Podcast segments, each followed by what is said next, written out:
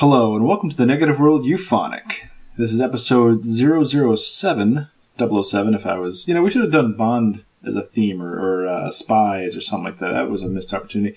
Just Goldeneye. I want, yeah, exactly. Well, that would have been fine. Because today we actually have a genre, well, not a genre, but a franchise theme uh, as our second theme, so that would have worked.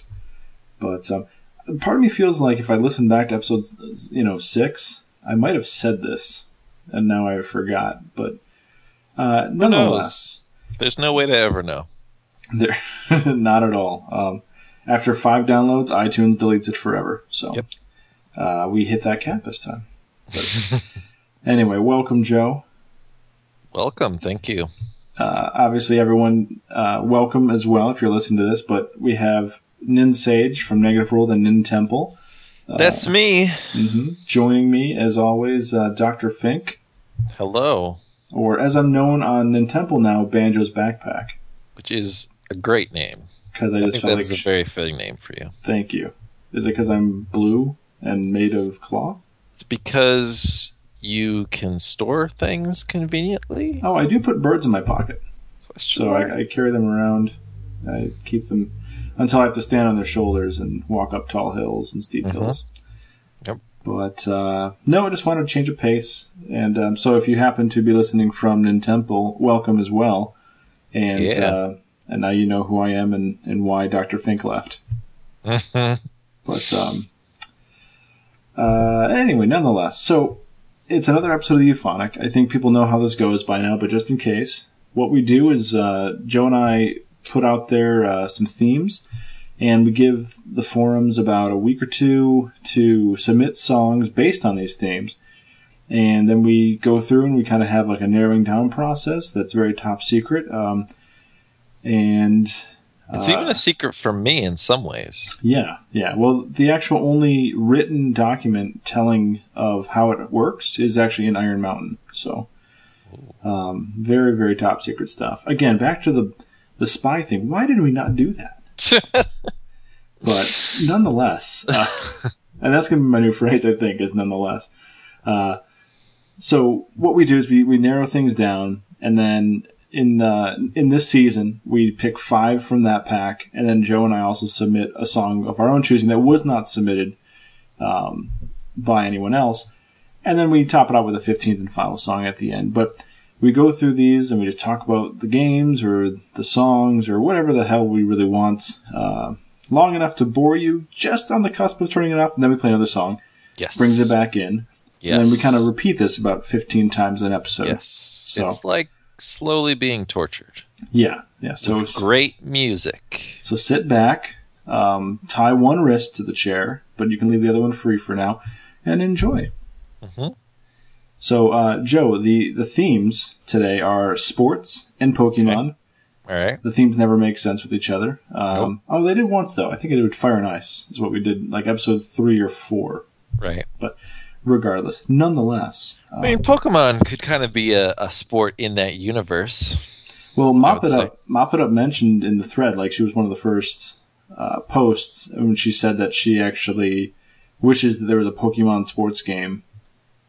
Which I'm kind of surprised in some ways that there hasn't been something like that. Like considering soccer and Pokemon are on their legs a lot, and a lot of them are uh, quadrupeds and stuff like that, and uh, bipeds.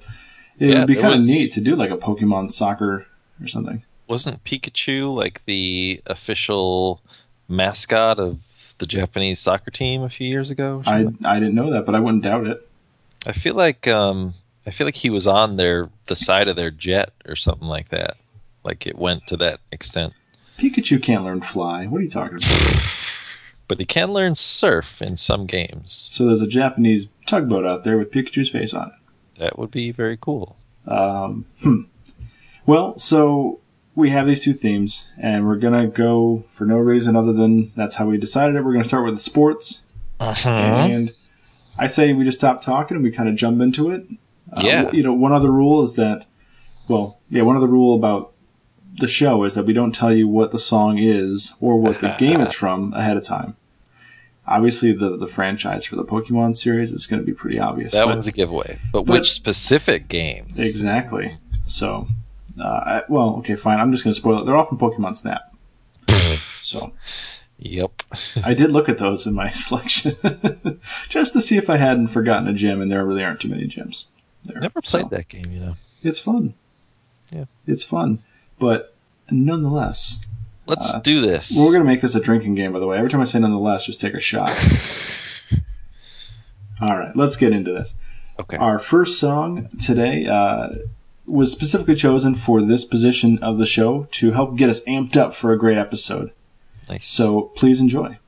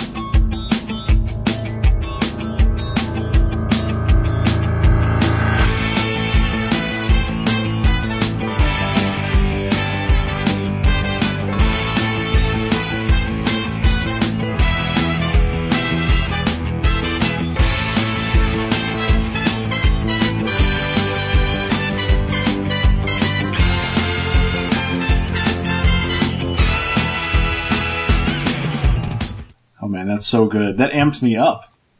Totally. So This is going to be a great episode. Absolutely. Even though I'm not a big fan of this game, but we'll get into that. So I don't know if anyone out there knows what this game is, but this was uh, a song chosen by Game Dad Grant. GG. I had to let you say that for sure. Thank you. Yep. This is uh, Punch Out!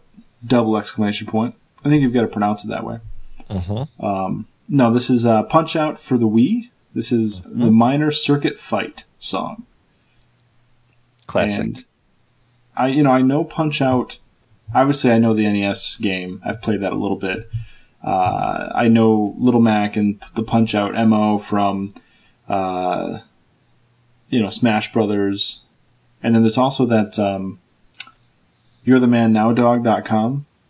Okay. You know, do you know the website? no. It's uh, what is it? Uh, YTM. Uh, you're the man. YTMND Okay. um, dot com, I believe. sure. And um, it was like at an era in the internet where this I don't know, just this just fit into the internet. You know, before like I think even YouTube was big, but it was just a GIF and a, and a musical track. And they had a lot of them that made fun of like uh, the coach from Punch Out and, and um, the box. Maybe it's Little Mac, but the boxer on the bike and stuff like that, or, or the coach on the bike. I forget. Tons of funny stuff about that, and um, so I'm, I'm very aware of the series, but I've never really gotten into all the. all referencing the uh, Sean Connery quote in Um, some way. No, no, no. They weren't all linked to that, but that is definitely exactly uh, where that came from. Right. so, uh, nice pickup. Amazing. But yeah, I've never been into the series, but I love this song. Yeah, um I I didn't really play the NES game very much. Uh hardly at all actually. It was available uh, to play for free in a Woolworths department store. Uh, before I had a Nintendo, they had one hooked up there uh, for demo purposes. Uh, and I used to go and play that sometimes when uh, my mom was shopping there. But uh, they had the power to that system on like a five minute reset or something, you know. So you could only play for five minutes, and then and then it would the power would kick off and then back on again. So I fought against Glass Joe like a hundred times, or whoever the first, you know, first person is in that in that game I think and like that was about it like that was that was the extent of my of my punch out experience back then. Um, i got the wii game and i loved it. It was it was really really great. I just uh, yeah i mean it's an outstanding game. I, I you know plays very similarly to the original. It's basically just kind of like a souped up version of, of that. Um, but it was awesome. So what uh, what turned you off about it? Well, I just don't really care for the gameplay. It's it's it looks too it puzzly kind of I don't feel the puzzle aspect at all, even though I know that's all it is.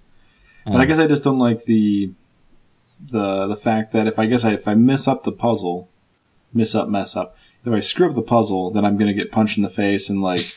and if you do that, if that happens too much to you, then you just lose. And I didn't like, I guess that that premise. Right. So uh, I also it, it's it's also about like following an exact chain of command, more or less, like an exact pattern yes. which I haven't really liked that kind of thing too much. I mean, in Bit Trip Runner, where that it's exactly the point of the game, I have a lot more fun with that, and I think that's just because of the the type of game they crafted. But in general, when it comes down to that, I'm not a huge fan. Like, I hate the game Simon, for example. Okay.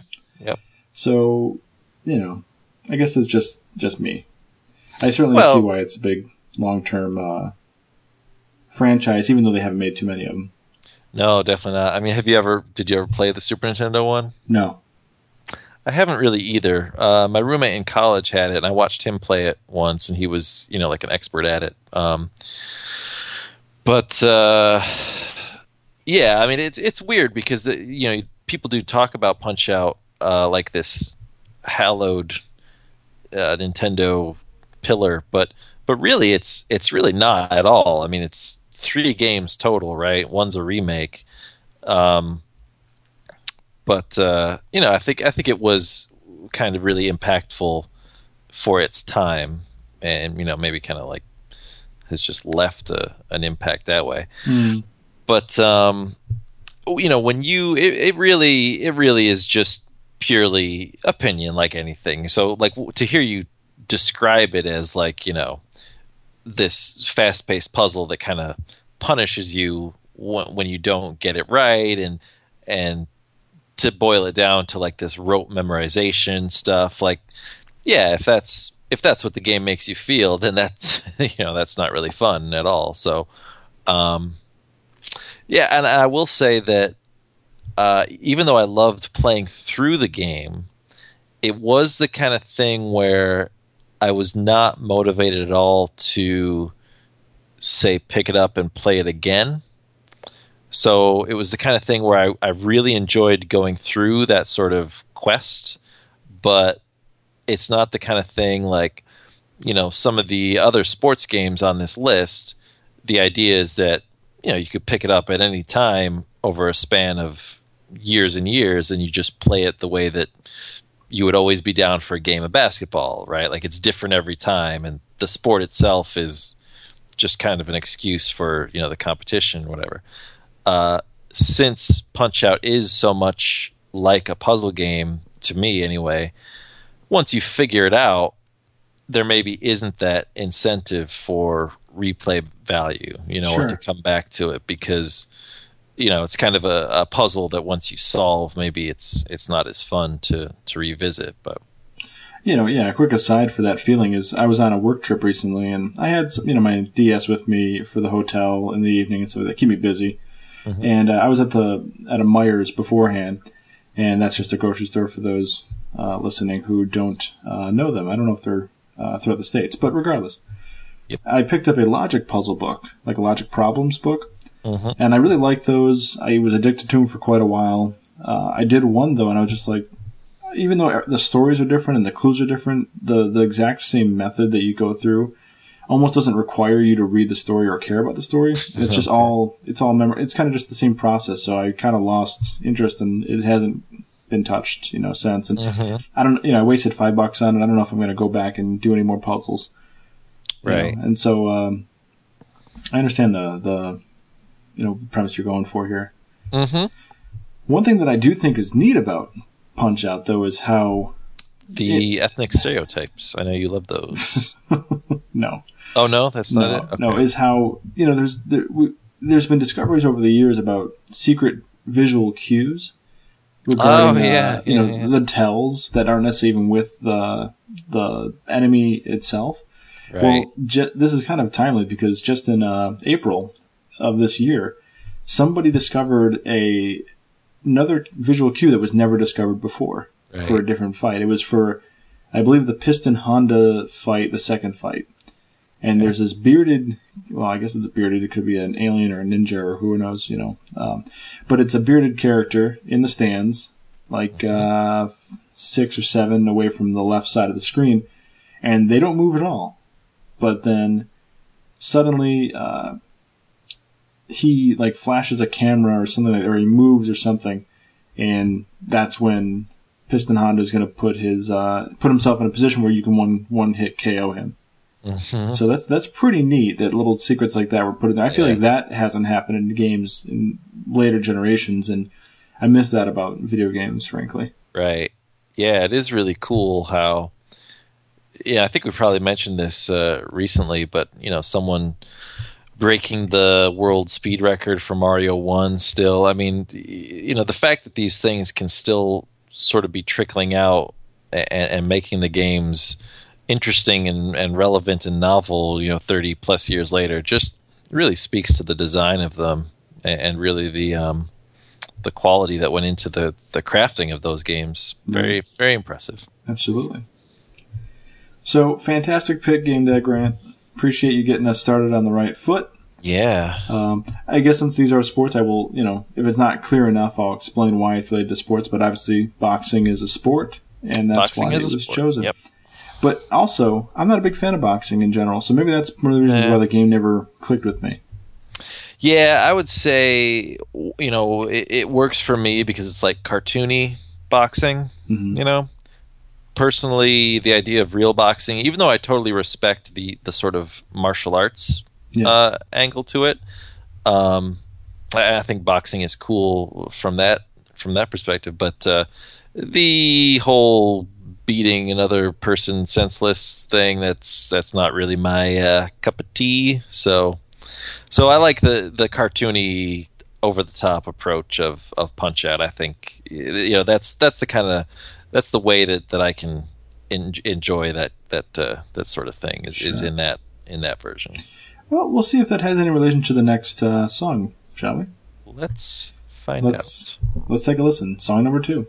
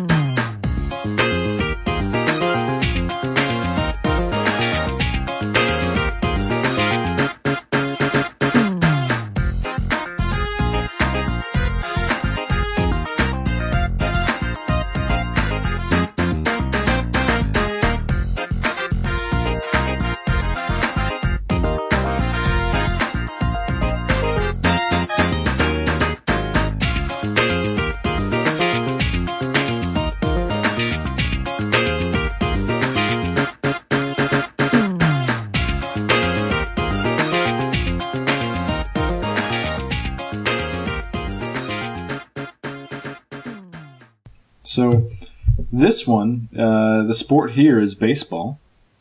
Mhm. The submitter was Octorockin. And and I don't know how many people are going to recognize this this track because even Bit- though bit obscure. it is it is a little obscure, yeah. Uh, I have played this a little bit this game, but uh, this is Rusty's Real Deal Baseball for the 3DS. Mm, And I wonder how many people even would think about this game when they think of a sports game. It's not Right. that old. It's about two years old now. I think this didn't really hit it off with a lot of people, at least not in our community, because maybe of how it was kind of released and the whole premise behind it. Uh, did you play this at all? I did not. Okay, so you didn't. Um, I played the demo, uh, which was fun enough, but the the game was free. It was free to play, and so I guess I played the free version. But what you would do is you would buy more modules, so to speak, more games to add to your repertoire of baseball games. And mm-hmm.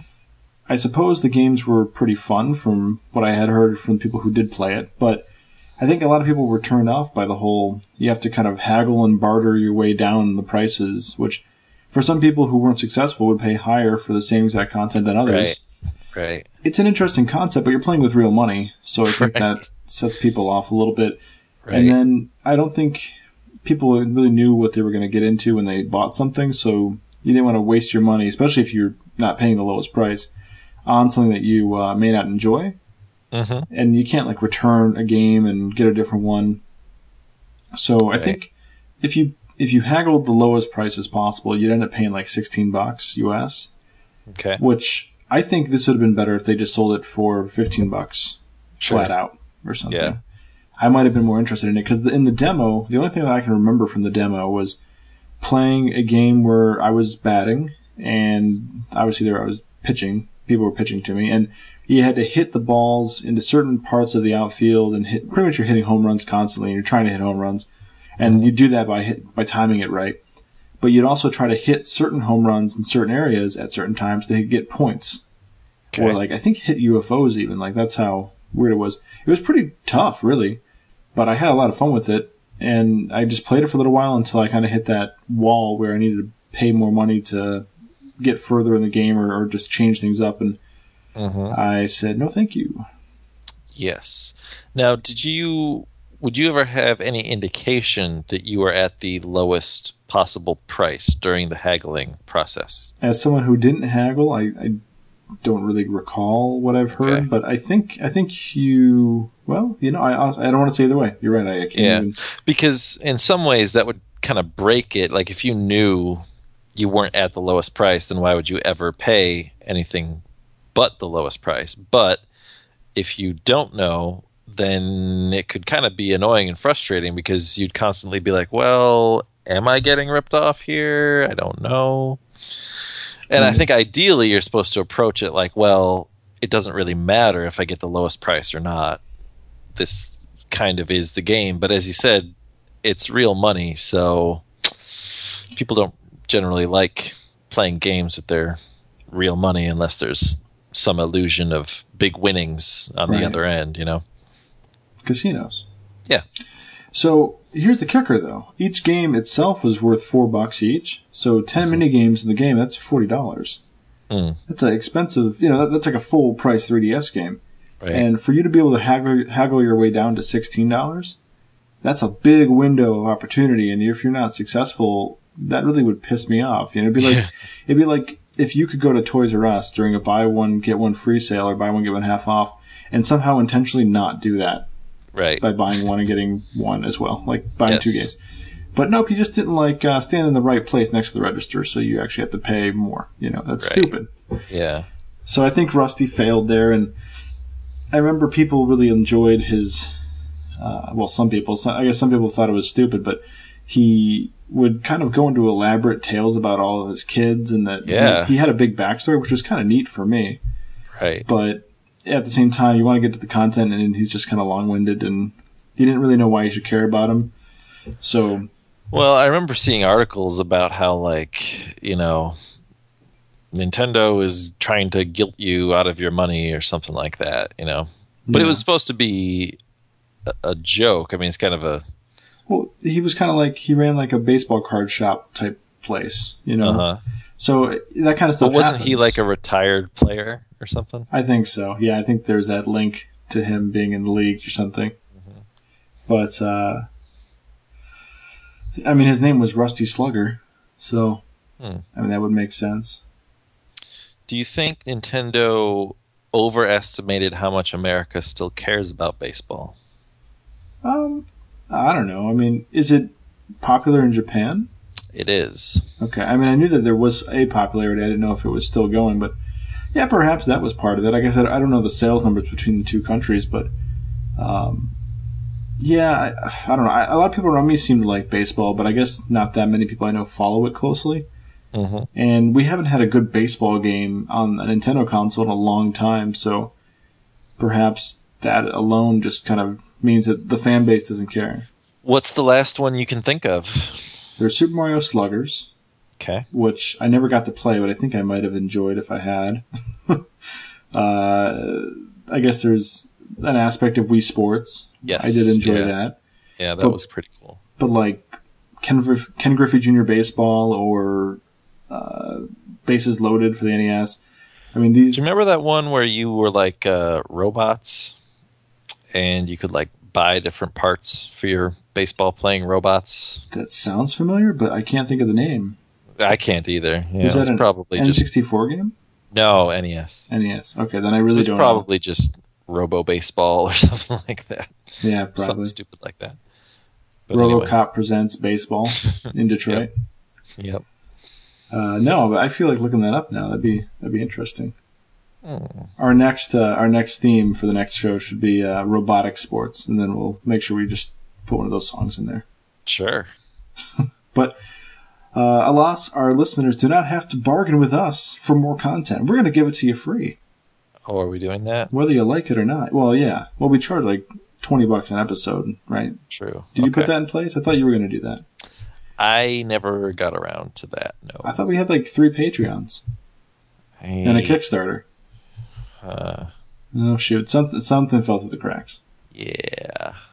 I'm to blame Rusty's kids. well, anyway, so Joe and I didn't really play this game, but this was a great track by Octorockin, and and considering we hadn't yeah, I like the it, music a lot. yeah, you know, it kind of makes you wish that we had played a little more. Uh, and hey, you know, I, it's probably on my 3DS still, deep in a folder somewhere that I completely forgot about. So I should, uh, I should eh, look into it. Mhm. And there's probably guides all over of how to correctly haggle now, so I can get true. the lowest price. Regardless, let's move on to our third song. Sound good? Okay. Okay. It's gonna get a little cold in here though.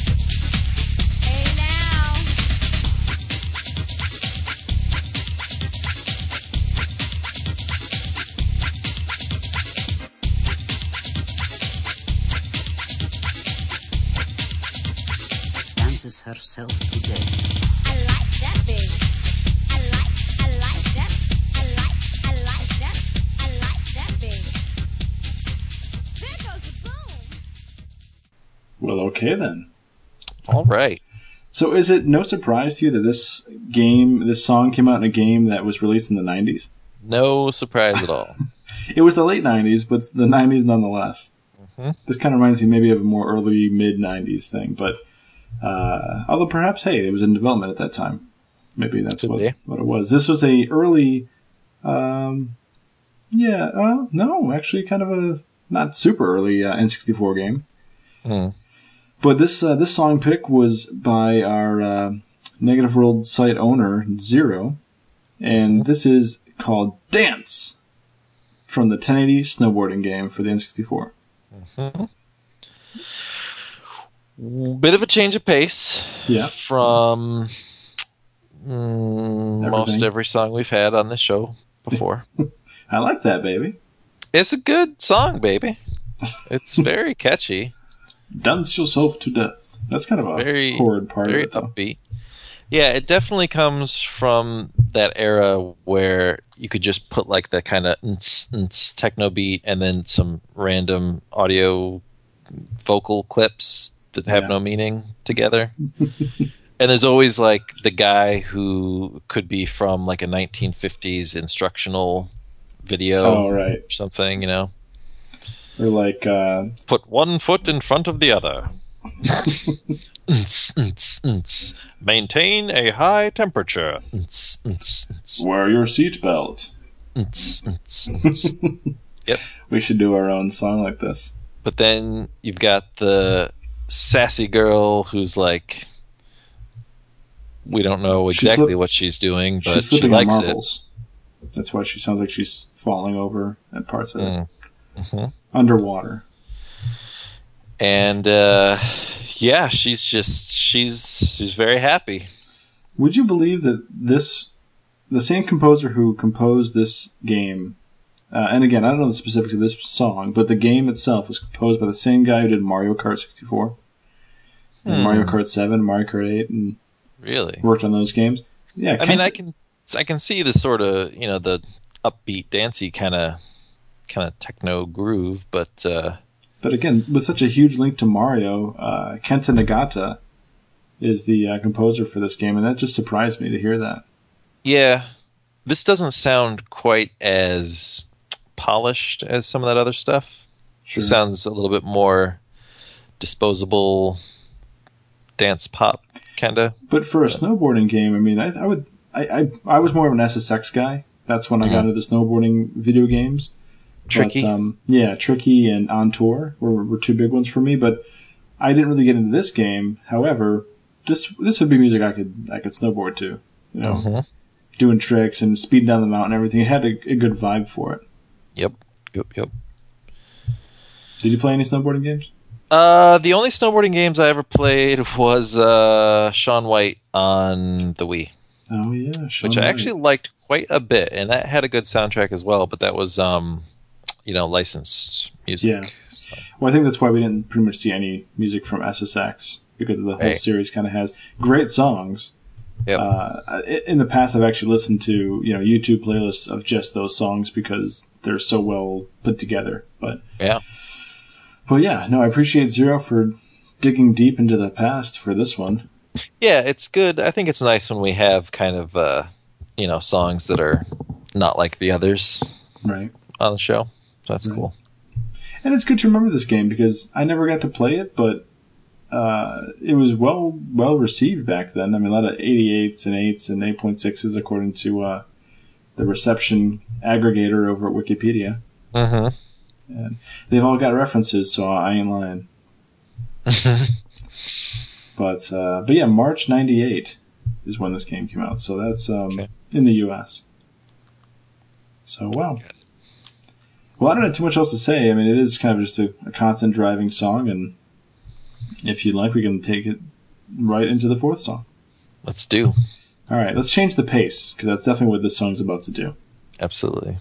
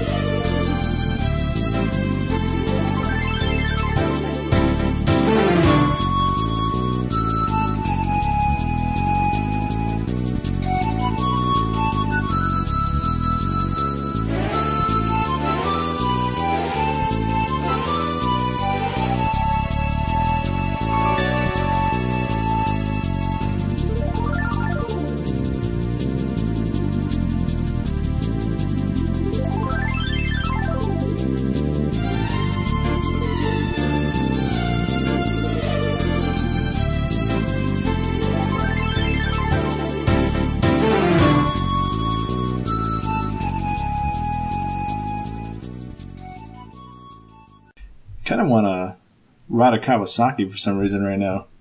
Definitely. Maybe it's just the summertime that's, or maybe it's the fact that this Octorockin pick was uh, from an actual really great game from the N64 era as well. And for those who aren't aware of the song and the uh, the game, this is Wave Race 64's Drake Lake, Hmm.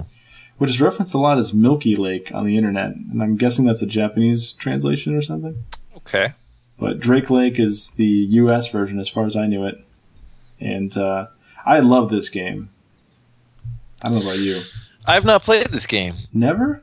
Nope. What about its uh, sequel? Nope. Wow. I played the very first one.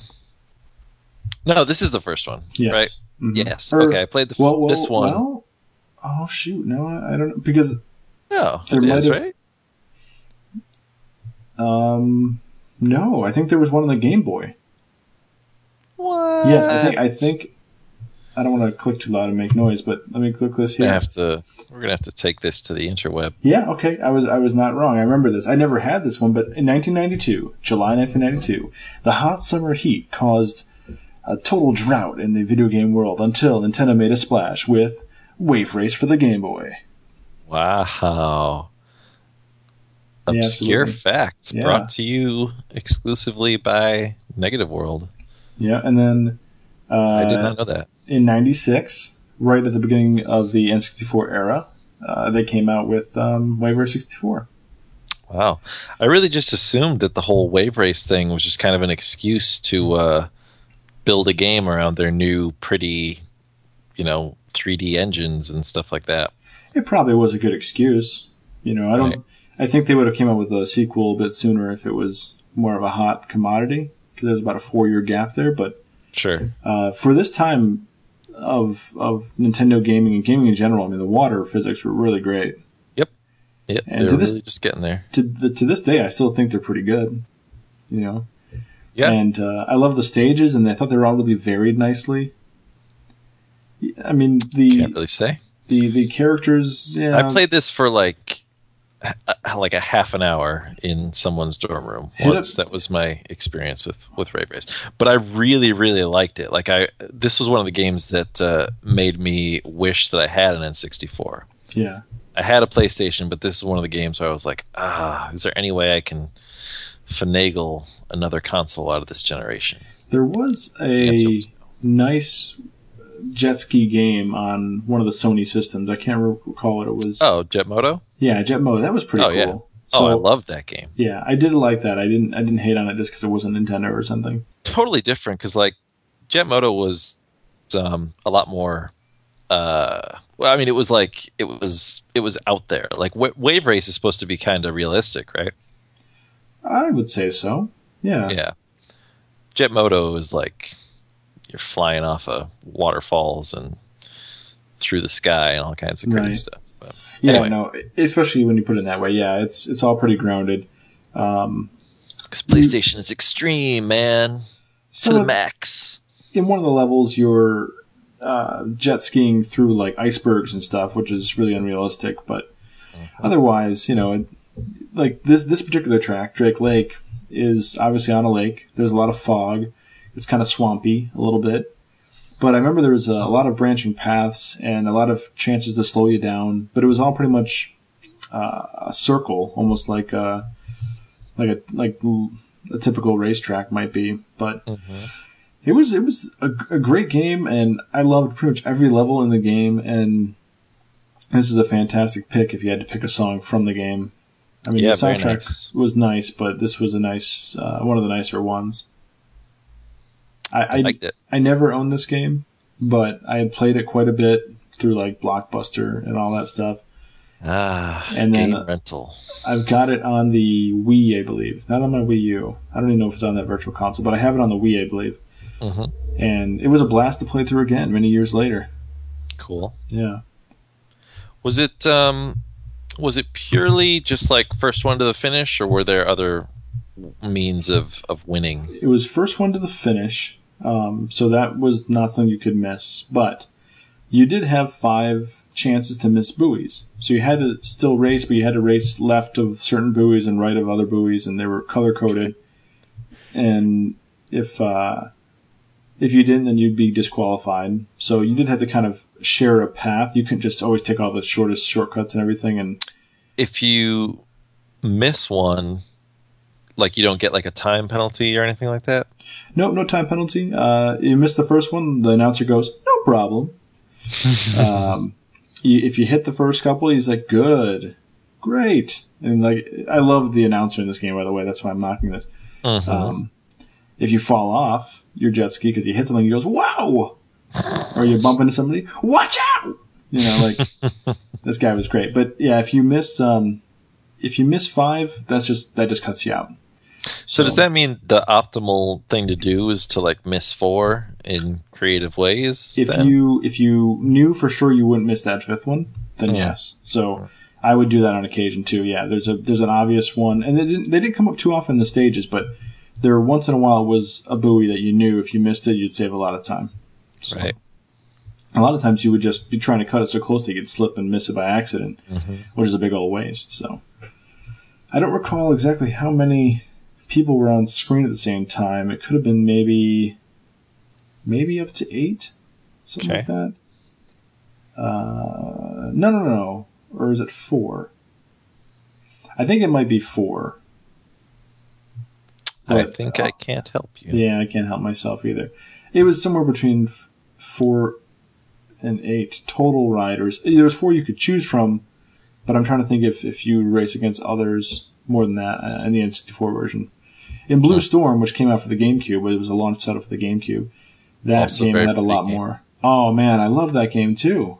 That took this concept and made it even better. hmm I, I still to this day do not understand. One of my fundamental un- misunderstandings of Nintendo's philosophy is why there weren't more Wave Race titles. Yeah, it seems like eh, going back to what I was saying a minute ago about just showing off the uh, you know the the new generation's pretty graphics seems like kind of a no brainer for you know for anything Yeah. like that. But you know, it could be that they're just like if you want a Nintendo racing game, you buy Mario Kart, and we don't want to water down the uh, that philosophy or something like Pun that. intended. sure, since you like puns, sure. Yeah. Uh, uh, maybe that's the case, but yeah, I could see them skipping the Wii generation because I don't think motion controls would have added too much to this. But uh, to, put on the Wii U with the HD graphics and everything would have been really, really Yeah. nice. Well, it is also kind of a thing like the way that we got F Zero carts and tracks in Mario Kart 8, where like there was a there was a um a jet ski section in Wii Sports Resort, was it? Uh, probably. One of those two. Yeah.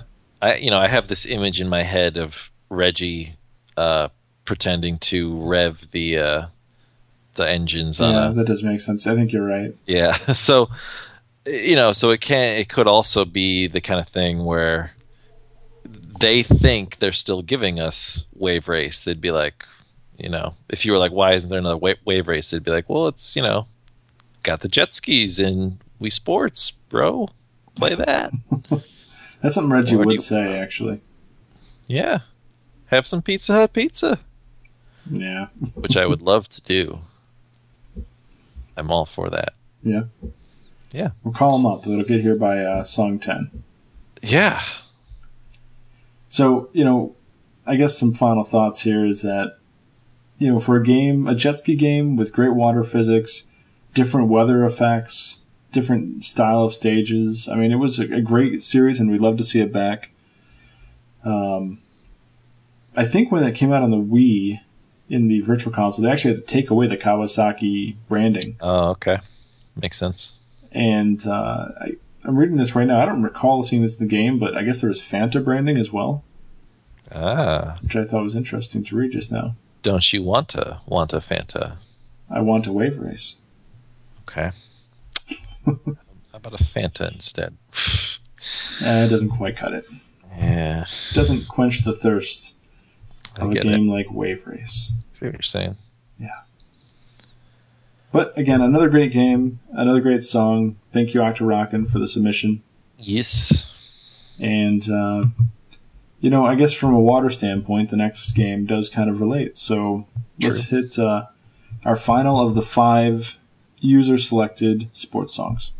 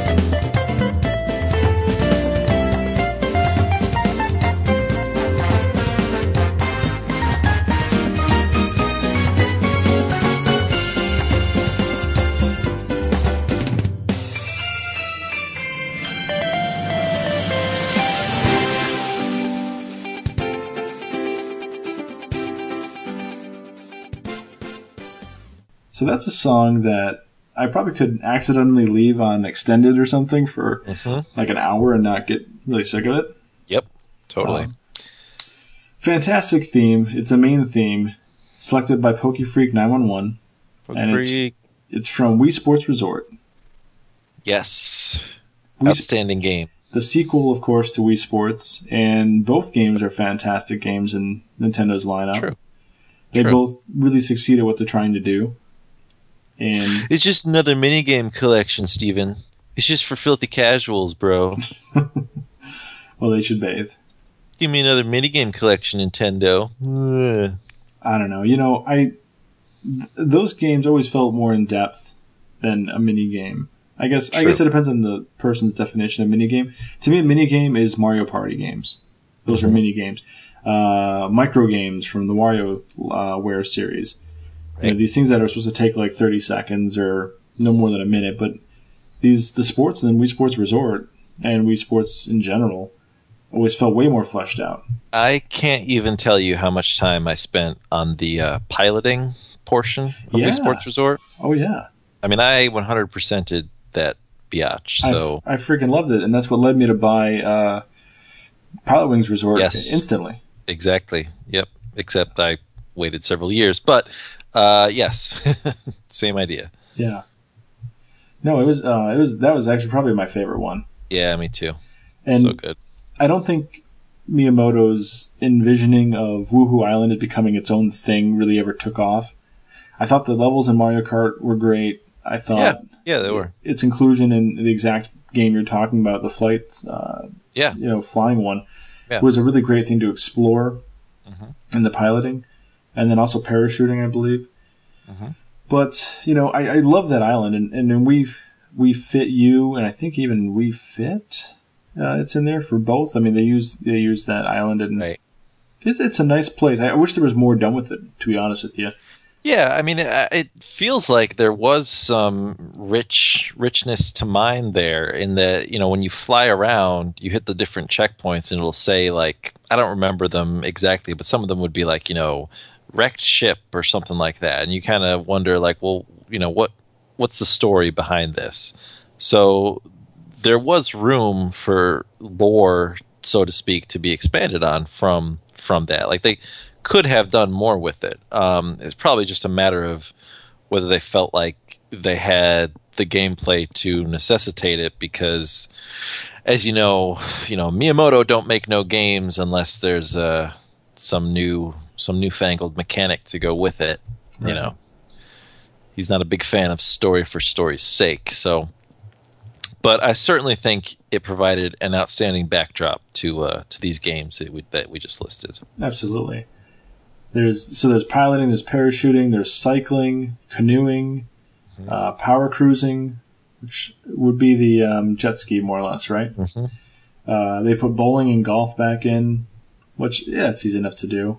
Yeah, not really the first thing you think of with a resort, but No. they had to get them back. Well, so golf maybe. I could see golf. Golf, yeah, yeah, yeah, yeah. Uh, And that was good. I actually, I really liked that, and that actually made me uh, really excited on the Wii U for the, um, you know, the little like Wii Sports micro packs, you Oh, know, yeah. where you could just buy golf or baseball or whatever it was. And I bought the golf one, and I loved it, but there was never anyone online to play against. right. Very sad in that sense. I think people were just kind of tapped They out. were over it by Yeah. then. Yeah. Uh, the Wii the Wii Motion Plus attachment really did improve on the golf in, Mhm. in this version of it. I felt, even though I'm not a fan of the golf in these games, I'm not a fan of golf in general. Okay. Even though every second that I age, I get just a little bit more interested in golf because I realize Ah. who wouldn't want to be on the beautiful golf courses on a nice day. Right. You know, um, it's kind of like how I used to hate naps. You know, and then you Okay. get to college and you realize that's stupid. Well, you hate golf, and then you get older and you realize, well, that's stupid. Let's just go on the green. You know. Right. Uh, alas. Make some high-powered business decisions. Oh, oh yes. Just share the business cards and make some deals. You know, Yeah. and then go to a Chili's afterwards and continue. Okay. I feel like that's something that high-powered people do. They go to Chili's. I don't know. I'm- don't know if they do. I'm, I'm not high powered, so Uh, me either. Um, other games, uh, other sports were table tennis, Yep. which I liked better than the tennis and Wii Sports uh, Okay. myself. Um, basketball didn't play a lot of that. yeah, that was okay. It was all right. It didn't make you feel anything like you were playing basketball, Well, but was it was a fun game. It You was you couldn't really control where you were shooting from, right?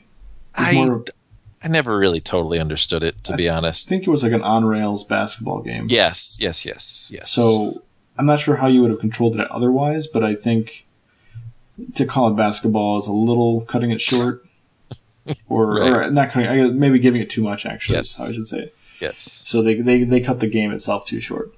Mhm.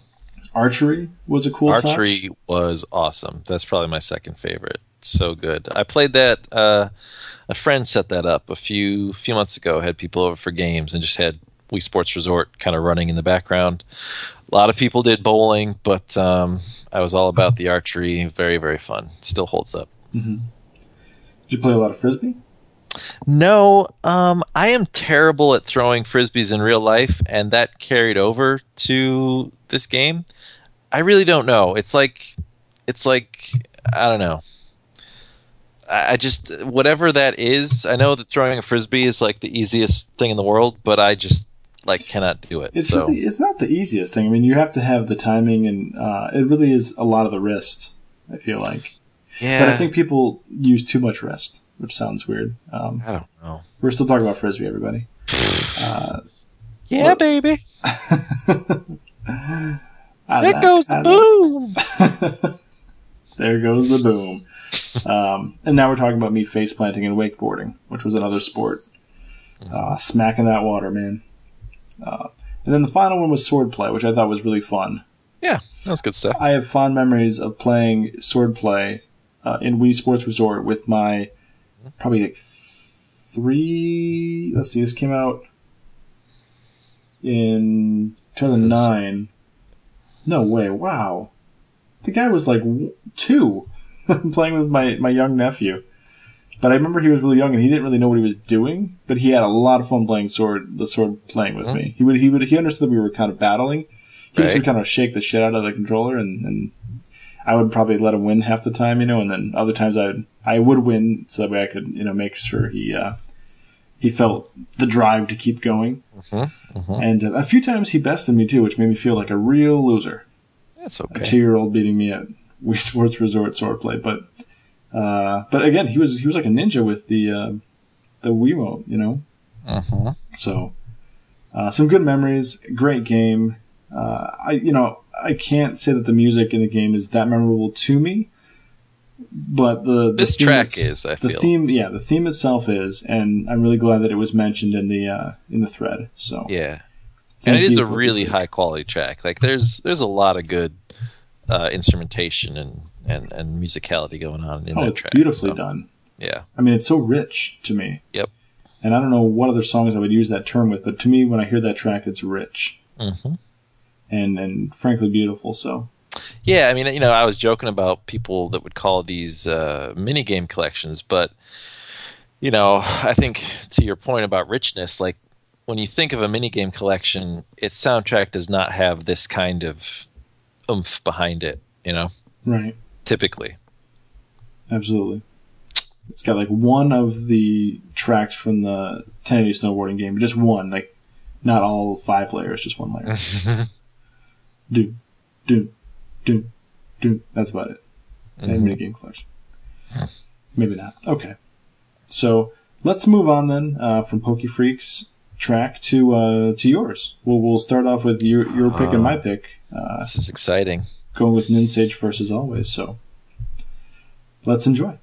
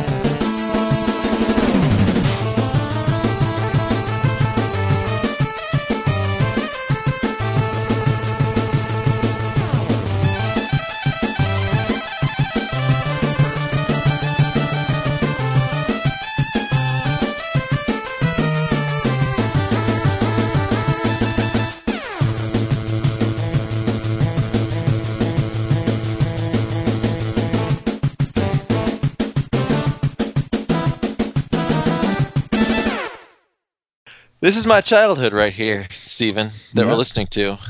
Uh, that was it. That was uh, it's one of the most important pieces of music in my formative years. Maybe so, not, but so no Mozart, no Beethoven. It was Nope.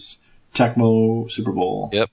no Nirvana, just Tecmo Super. Bowl. Well, that's a All great right, song, maybe man. I'm getting a little extreme. Yes. Um, yeah, so uh, this is indeed Tecmo Super Bowl for the NES. Um, uh, did you play this game? No.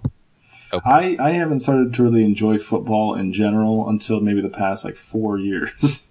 Right. when I started looking at it more as a tactical game, like a almost like a war game where you kind of strategize and you make your small advancements towards the enemy lines. That once I saw it from that perspective, I started to really enjoy football. Mm-hmm. And uh, but back then in the NES era of these great football games, I did not, you know, know shit about it and didn't Just have any looked like yeah, Big dudes running into each other. yeah, it just yeah, right. Brutality. Who gives a crap? It's so slow and boring, Right. you know. And that's changed for me. But uh, I know that there's a there's a cult following with this game specifically, isn't there? Sure. Yeah. Yeah. Yeah. To this day.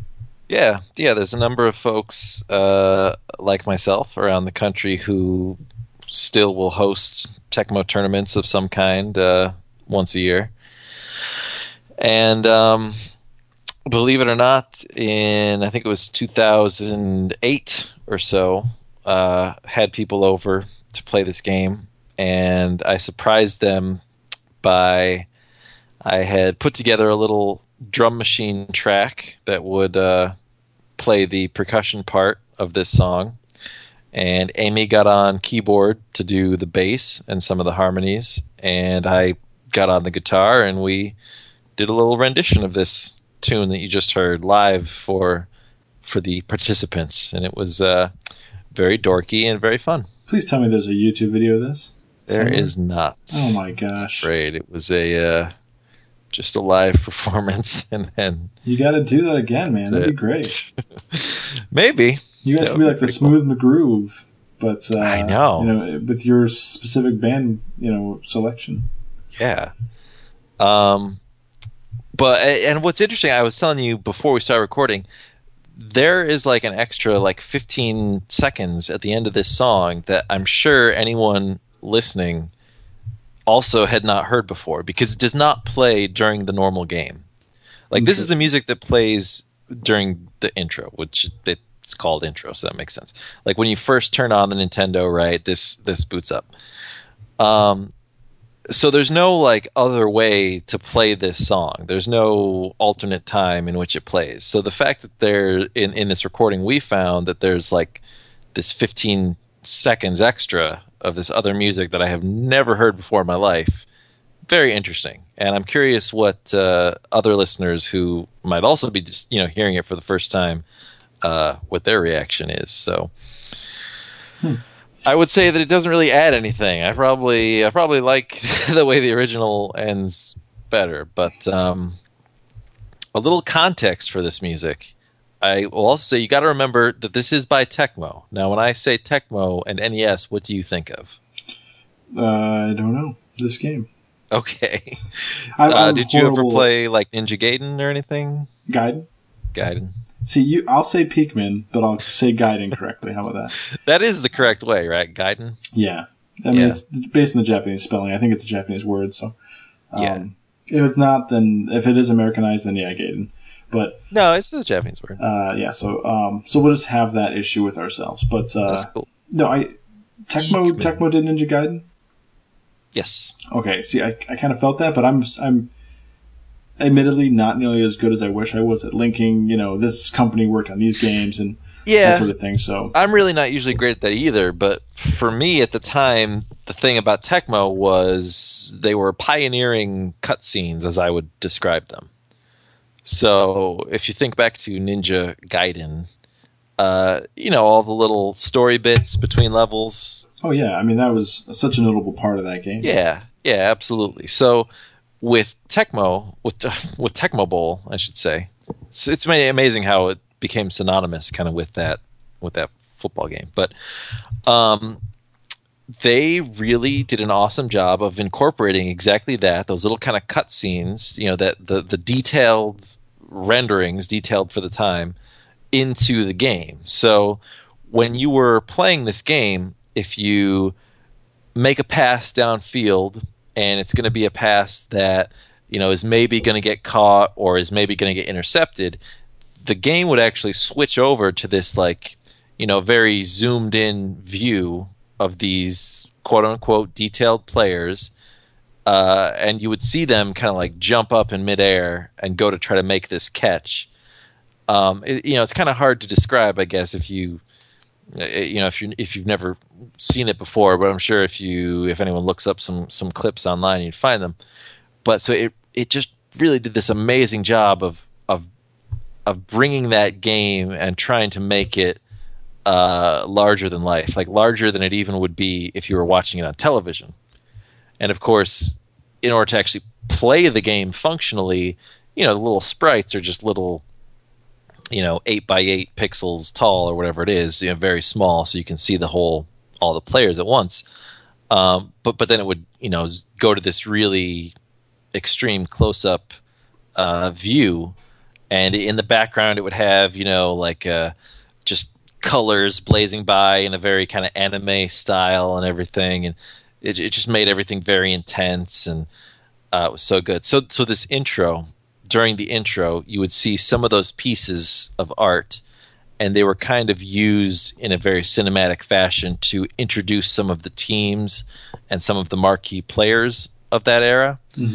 Um, so as that music is coming in, right, you'll notice it starts off really kind of peaceful and quiet and graceful, right? And as that's playing, the camera is sort of lowering in on this stadium at at at twilight, right? The sun's just going down, so you're getting psyched up for this primetime football, right? hmm and then it kicks into that quote unquote guitar part, and then it's just nonstop action with these awesome looking graphics and these hard hits and these amazing juke moves by Barry Sanders with this flickering trail behind him and everything, and uh, it was just so good. It just got you so psyched up. Like if I was ever not in the mood to play that game, and then I watched the intro, I would be in the mood to play that game. Hmm. That's just how it went. So. It sounds exciting. Yeah. So that's all I have to say about this game. Well, you, um, you mentioned is awesome and still holds up to this day. you mentioned Barry Sanders. Yes. Um, and I think that's important to note that this game apparently actually referenced real football teams, right? oh yeah. Oh, absolutely. Yeah. This was this was beyond the uh, the time of you know where you would play as the uh, the Nantucket Bulldogs or something like that. You know, some made up team to avoid licensing issues. Yeah, it had all 32 NFL teams and almost every player. Now, From the 1991, no, no, 1990 to 91 series. correct, correct, And it followed the exact schedule of the 1991 Yes. regular season. Right, Correct. Okay. So I've done Yeah. a little reading. All right. yeah, Um, which I think that's pretty neat. It's kind of hilarious though for me to think about this because now you know so many years later, it's like frozen in time. yeah. It's like a slice of history. It's a time capsule in a game. It is, and what's what's amazing about some of those things is that like uh, there used to be this kind of running um, checklist on players who were still in the NFL that were in Tecmo Super Bowl. so up until you know at this point it was probably like five or six years ago, but uh, Sean Landeta was a punter in 1990. He he was a punter, you know, in the in the mid 80s or early 80s, or Mhm. and he was still in the league until you know like the mid 2000s or something like that. Uh, Jeff Feagles also was a punter, and he just retired in like 2010 or something like that. And um, Vinny Testaverde, who was a quarterback who played, I don't know, again into the into the mid 2000s at some point. So, you know, so these were guys who were in the league for 20 plus years, something like that, and they were in the Tecmo game. And I remember hearing interviews with them, how teammates were ribbing them about like, oh, I used to, you know, play as you in this game when I was an infant or whatever it was, you know. um, and then last thing on that uh, on that licensing I was mentioning, they some of the players did not sign whatever sort of batch agreement it was to get their names in the game. Yeah. And so that would be some of them were like Jim Kelly, who was the quarterback of the Bills at the time, and Randall Cunningham, who was the quarterback of the Eagles at the time, and there was a couple others. But so in the game, instead of displaying, you know, the you know Jim space Kelly, it would just be QB space Bills, Mm. and, and that was so you know when it would say like at the end of the game, it would show the stats. You know, it would just say QB Bills 200 yards passing, or whatever it was. QB Eagles 30 yards rushing, or you know, whatever. If he was the rushing leader, so yeah, it's just just interesting, just stuff like that. You know, we're talking about time capsule, and just kind of shows, you know, what was going on at that time in football and and and what it meant. Because obviously, right now, for a player, if you think about a player today who who'd be like, yeah, I don't really want my name in Madden, or if it wasn't up to the player, if it was you know some agent's decision or league's decision or committee's decision, like you would want to be in Madden, right? There'd be nothing stopping you from Sure. from getting your name in there. So, but other than that, extremely detailed. You know, they'd have all you know uh, up to you know third string players on the team. A lot of control over playbook and and who you'd want to have in. Uh, a couple cheat codes. eh, I say cheat codes, but you know, cer- certain players that were just like unable to be tackled, like Christian Okoye, incredible uh, hitting power. Uh, uh, Bo Jackson, extremely fast and shifty and hard to bring down. Uh, Joe Montana to Jerry Rice, that completes almost 100% of the time. So just, you know, stuff like that. Just classic kind of old school video game exploits and things. Just, just so good. Yeah, wow. Very cool. Well, it sounds like there's good reason that uh, back in 2011, ESPN named it the greatest sports game of all time. Ooh, that is very good. So that's kind of a nice honor from uh, such a prestigious corporation Yeah, definitely. organization. But okay, I've raved about this enough. Let's get to uh, what what your pick was. Okay, so my pick, um, probably a more well-known sport, you know, more viewed in the states and everything. Uh, but you know, we'll let we'll let the listeners hear and decide. Okay, Okay. here it is.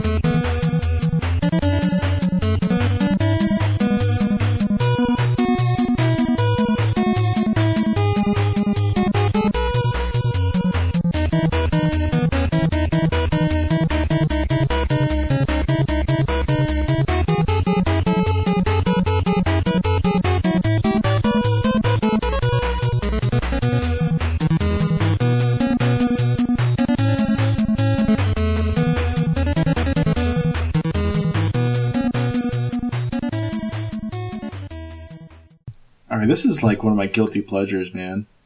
Like I This love this game soundtrack. or this song? The game I enjoy, even though it's it feels kind of tricky for me, and, and I, I'm not that great at it in my in my history with it. But the this this song is probably my favorite in the whole game, and this soundtrack alone is just so fantastic that I listen to it regularly. Sometimes if I got to get myself psyched up at work, you know, I got to get in a good mood, I'll put this on, you know, that kind of thing. Uh, this is the uh, Daytona theme from Super Spike V Ball for the NES. Have you ever heard of this game? Of course, yeah. Okay. I thought uh, everyone had heard of this game. Just making sure. I don't know if this is obscure or not because I have no idea how I got this in my collection, but I own the NES cart, Mhm. and I'm so happy I do because it's just it's such a. I mean, I like volleyball. You know, I, I rarely play it, but I enjoy it as a sport. Oh, and- that's what the V stands for. This was just a really cool two-on-two volleyball game that you know predates a lot of these kind of uh, similar games that Nintendo might have came up with la- uh, later on. I mean, they didn't you know flat out make this game. I believe this was um, Taito who published it in the arcade, and then Nintendo published it on the NES. Uh, a company called Technos actually made the game. Hmm. Was the developer. Uh, pretty much like I said, it's a two-on-two volleyball game, and you've got different cities to go to, like Daytona, Chicago, Las Vegas, uh, Los Angeles, um, New York. You play in Hawaii uh, a couple times, I think, and what exotic and luxurious destinations? ooh la la, absolutely. And and really it's just back and forth, and you know, you I don't know the terminology for volleyball, you know, so I really don't Bump, bump, set, setup, right? Set, spike, spike. Okay, that's probably all you need to know, right? Uh, but no, dig. oh, was it like diving for it? I think it's when you go to your knees, Oh, okay. or or maybe just get a low a low one, low one, yeah. and then and then your teammates go good dig. I guess that's true.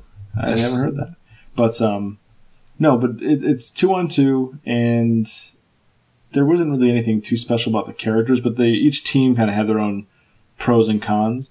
Okay. However, I will say that one of the teams was particularly interesting. Is it's uh, Billy and Jimmy from Double Dragon? No, Yeah, which is kind of funny. no way. The characters That's look- amazing. The characters look a lot like the Double Dragon characters, regardless, like just their body size and type and everything. Yeah, yeah. I'm looking at some screenshots. I mean, I can. and the uh. The audience kind of reminds you of the Punch Out audience, just maybe with a few more pixels. mhm. But it was it's a it's a nice looking game for what it is. And I, I've always found it a little hard to set up though, and align your character right with the, the shadow of the ball, so you know where to hit it, and the Okay. and the timing. I don't think the the computer is very forgiving either. So, I thought it was kind of a tricky game.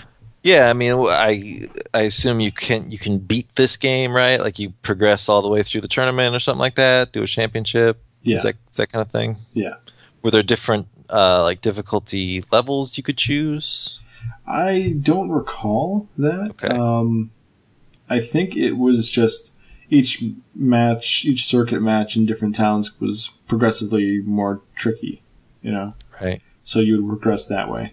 Uh, you know what? No, no. In in the in the NES version, I think there was a difficulty um, menu of some kind or some sort of adjustment. So it's not strictly locked in. But yeah, it's it's a fun game. It's got a great soundtrack. I really encourage you guys to uh, to go beyond the show here and listen to more of it. You know, to the New York, to Las Vegas, all the different tracks. I think. Um, oh, you know, I kind of want to throw a shout out to this guy. Uh, let me. It looks like there's to- some little uh, like some little taunts from the other characters before the matches. Does that ring a bell? Um, vaguely, I don't really recall how to pull that off. Is it automatic? I don't no, like I think it's just like a little um a little scene before the match, I would assume. There's a picture here of uh of a guy with some sunglasses on. He says, "We're going to punish you turkeys with our spikes." Yeah, it's. I mean, it's an old, you know, '80s game, so Yeah. you get a lot of that. But that's the that's the that's the good stuff. There's also a picture here of what looks like a female referee, and the text just says "ball out." Yep, yep. Uh, I believe she's wearing a pink bikini top or something. Sure is. Yep, yep. That was. So is uh, that is she calling the match or is she encouraging you? to uh, to adjust your shorts? Yeah, Um, could be either or. You know, just like just like when you're in the zone, you're balling out. Okay. Let me go back and use this time to do a shout out to a YouTuber called Wii Guy. We got and that almost is a joke right there, writing itself. But um, no, it's a it's it's this dude who calls himself Wii Guy's Eight Bit Stereo. That's his YouTube channel. He pretty much posts NES soundtracks or eight bit soundtracks, I should say, not necessarily all NES, but uh, eight bit soundtracks in like a really clear and beautiful format. And um, he's got this game in his repertoire, so just search for Super Spike V Ball Wii Guy, is in like W I I G U Y in one word, and you're going to find his YouTube uh, page for this game, and just give the whole. It's like a 20 minute soundtrack if you listen to all the tracks that you know strung together. Give it a listen; it's really worth it. Very good stuff, and uh, that's why it had to be my pick for the sports game. Cool. Yeah. So I'm glad you enjoyed it, Joe. Yeah, definitely. Shall we jump gears to uh, to the Pokemon side of things? Oh, you don't have to twist my arm for that. I guess I didn't have to ask at all, but yeah. uh, yeah. So thanks for listening, everybody, to the sports section. We're going to jump over here. We're not going to do some sort of you know break or play a song because that doesn't make sense because we're going to Nope. play a song for a different reason right now. But um, again, in the second theme here, we've got all Pokemon all the time. Uh, we'll, I guess, since you know the the franchise, we'll tell you what game it's from when we come back from this from the uh, hearing the song, and you know we'll talk about whatever the hell is relevant with it because Cool. uh, we've got a quite an a, eclectic mix of uh, sources, source material for the songs, I should say. Huh. So let's jump into our first one. Here we go.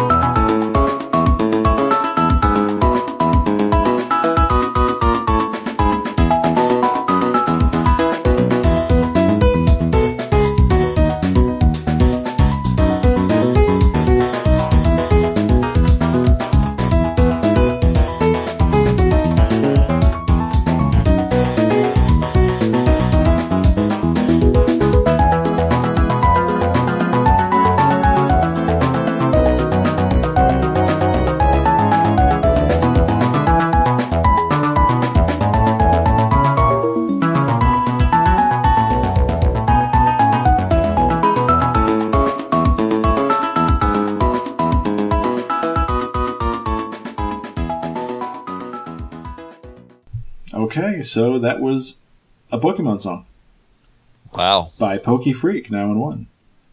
Pokemon. So uh, it's probably not very apparent to people what game this is from because this this song is featured pretty much in every game of Pokemon in the mainline series, Yes. if not other side ones that I'm not even aware of. But Which is not a bad thing because it's a great song. no, you know that's actually one of the reasons that I wanted to pick this song here is because it's a staple of the series.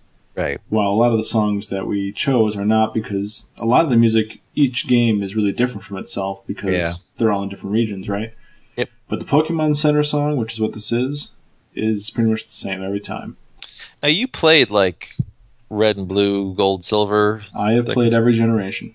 Yeah. So is this does it go all the way back to to those early ones? I believe it does, yeah. Yeah, I would think so.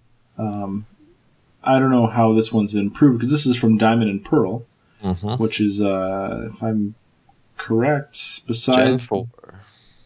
Okay, so that's Gen, wow, that's Gen 4? That was that long ago? Yeah. Wow, okay. So that was before Black and Black 2, and uh, then there's. X and Y. Okay, that's Gen 6. Gotcha. Okay, yep. So Diamond and Pearl, yeah, Gen 4. But um, I think this is really when the music started getting a bit nicer and clearer. Oh, quite good. Yes. And this is. So before this was Ruby and Sapphire, which is Game Boy Advance. So this is the first DS Pokemon series. Mm-hmm. Right. All right, that explains the jump, the leap then. Yes. So fantastic. It's a nice rendition. It's a bit maybe fleshed out, would be a good way to say it, Mm-hmm. from the original. And uh, it's very memorable memorable for me because you know you spend a lot of time in a Pokemon Center. To be honest, I was just gonna say you you really better like this song because you got to go there a lot. You gotta gotta hear this a lot. So yeah, I don't care how much you you know spend your money on potions and stuff. You end up going here a lot of the time. So hmm um, so it's a great pick. It's a great staple. yeah, totally. I would have been sad if this was not if this was not here. Mm-hmm. So, yeah, I mean, I guess there's not too much else for me to say about it. Nah, Um, we probably don't need to spend of time on, on any one of these. I will say, doing Pokemon as a theme was not my idea, for the record. That's true. I did. Yes. I thought of it. It's, very kind of you. There's been a lot of Pokemon stuff going on, and you know I know we have a bunch of Poke fans and uh, uh, at the at Negative World, so I just Some would say hell? Poke Freaks, Poke, Poke Pals. Freaks, Poke Pals, yeah, Poke Sages, Okay. right? Poke Finkelsteins. but uh, yeah, I just thought it was a, a great time to do that, and also to test the waters on a franchise-based theme Right. as Right. opposed to other ones that we've done. And uh, I think already we've experienced that it works in some ways and it works and doesn't work in others, maybe. But I think people really enjoy it, and you know, I think We got a ton of submissions. oh yeah, absolutely Ridiculous amount of submissions. more than we ever had for a single uh, Yes. theme before. And Yes. what it tells me is that hey, maybe perhaps we do a uh, Pokemon two. You know, Oh. at some point down the line, I'd like to keep doing these euphonics for quite a while. I really enjoy them and the nature of them. So uh, maybe there's a t- a time and a place to do that. Since I still like keeping it to two themes per show, Mm-hmm. we easily could have did one whole show on Pokemon, but That's true. uh, with two parts. We could have done two episodes back to back like this, but nonetheless, that was the first start of this. We've got six more in the roster. How about you say we keep moving? Let's do that. Okay, here is song number two of the Pokemon theme.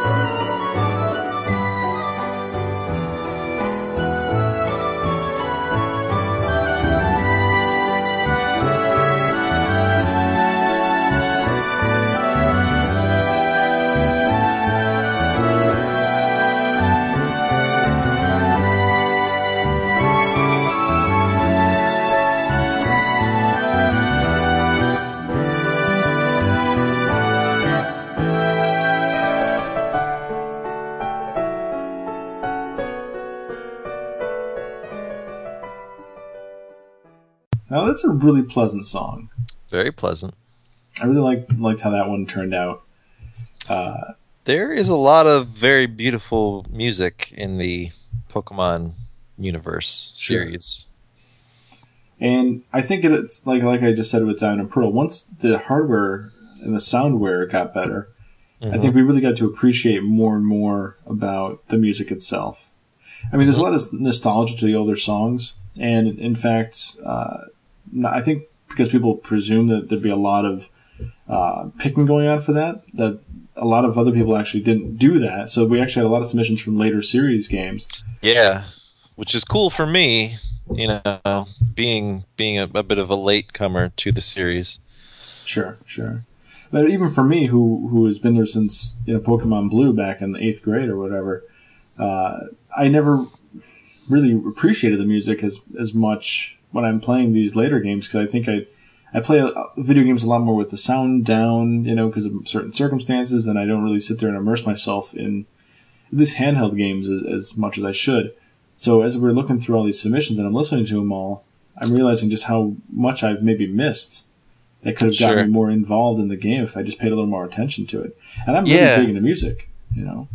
Yeah, I mean, I definitely found that uh, while we were going through these, just how much I do, do not pay close attention to, you know, oh, I'm I'm going to hear a specific track in this one area. You know, like there are definitely ones that that stood out to me, but I couldn't necessarily say what town they were from, you know, off the top of my head, or you know, I, I would hear them here and, and, recognize them, but I didn't feel like I really gave them their proper attention while playing the game. You know, Right. While playing the game, it sort of just faded into the background, which you know some would say that's what it's supposed to do, is just kind of set that that mood. But uh, but yeah, you know, with such nice music, it's nice to give it a little a little focus sometimes. Yeah.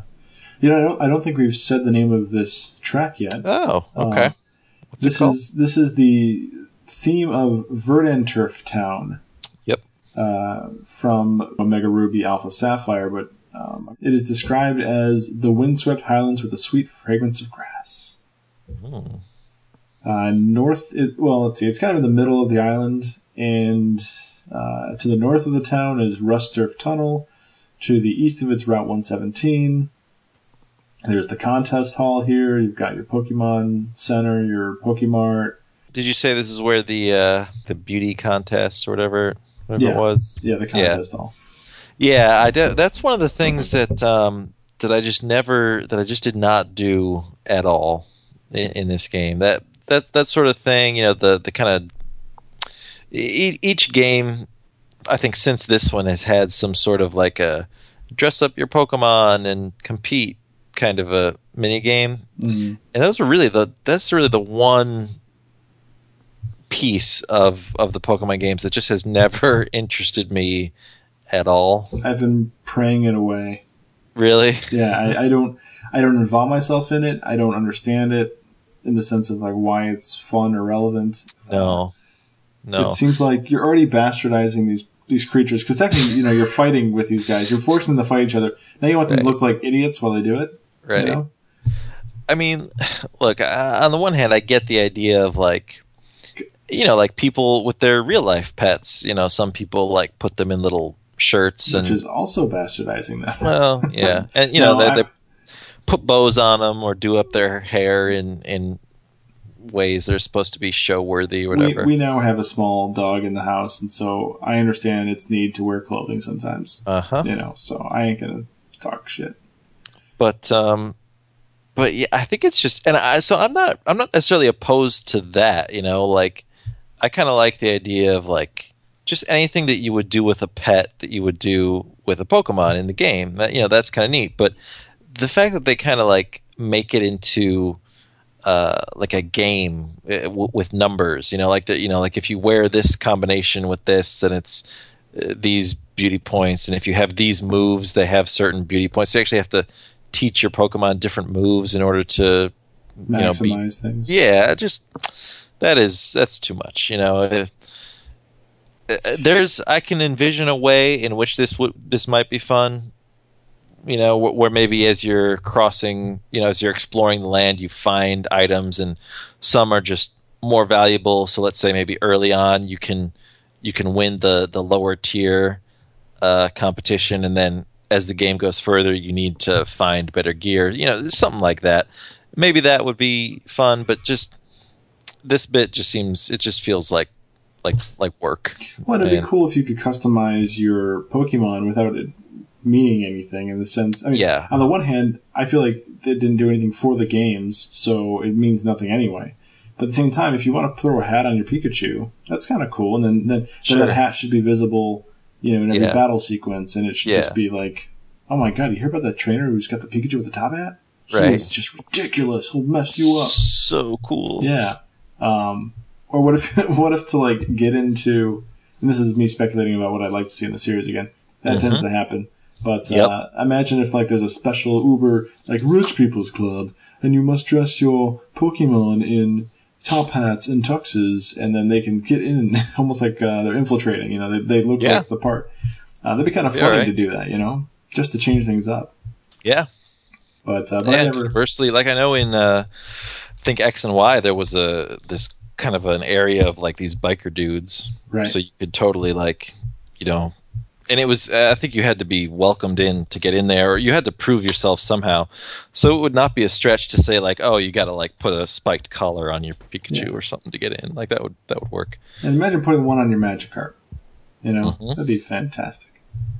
I, although I can see where it'd be really hard to program all the different graphics for that, but Hey, I can't believe that they did 700 Pokemon to begin with. So yeah, oh yeah, Well, but back you know back on the song really quick. One final comment I'll make about it is, is of all the town themes, this was a really beautiful one, and I think it might be one of the most beautiful ones.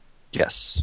I Very, like- very pretty. I, I like this kind of sound in a town theme. I like when that after I'm busy fighting, you know, obviously when you enter the boundaries of a town, uh, in certain games you actually see like the screen change color because you've entered like a new loaded area. And you know that you can avoid, you know, there's no more random battles, and it's kind of a breathing time. So I kind of like the the towns that have these pleasant, calming, happy tracks. Definitely. And then this one with the piano and everything is just so splendid. Mhm.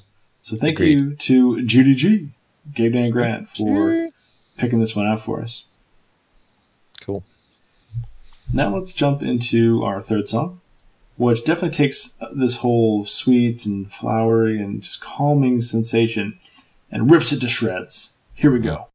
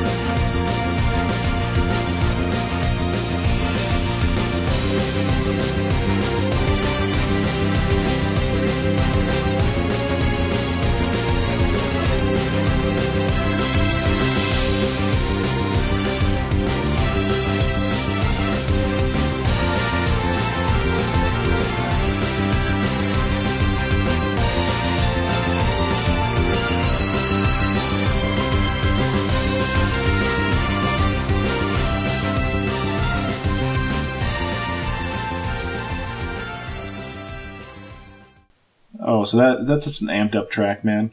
Definitely. That this just like the reason we chose the Pokemon Center song. I think this song speaks about the battle system, and that's all. It's, it like drops the mic on the battle system Mhm.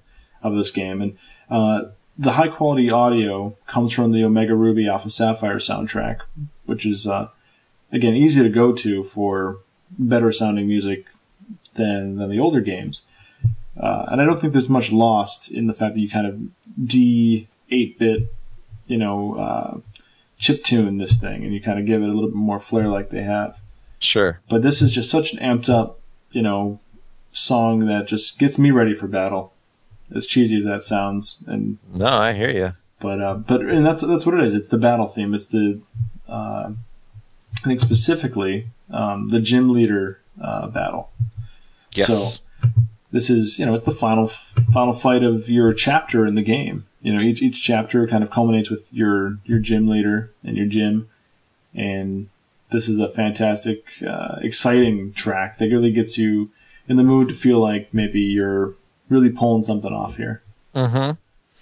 Yes, very intense. Uh, for me, it's about the bass line. How how much did that stand out to you? Because to me, it's like it's just a very crazy, busy, frantic bass line. I, I try to I try to envision what it might be like to to play that bass line. Like I don't know if I could pull it off.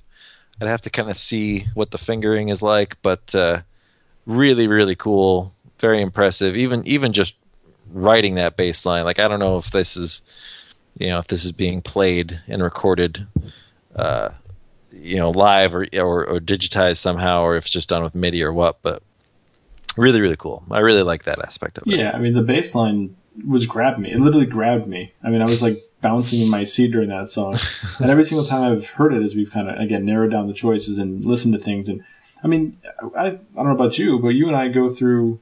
I, I would think a very rigorous process and listen to these tracks to pick, uh-huh. you know, a good mix to. In my personal main goal for this show is to get like a wide variety to kind of a nice arcing uh, view of the theme, and um, and this one just kept bringing me back. This might have been one of those ones that just seemed like a definite like this makes sense Right. because of of what it means to the series and also just how it grabs the listener. So. Totally. Uh, and, and its positioning in, in the episode is actually important because the next song we're about to play uh, relates actually quite to it, um, to this gym leader battle, but it's from a different game. It's also from the same person who is Pokepal 148, uh, who had chosen the gym leader song, and now will choose this one.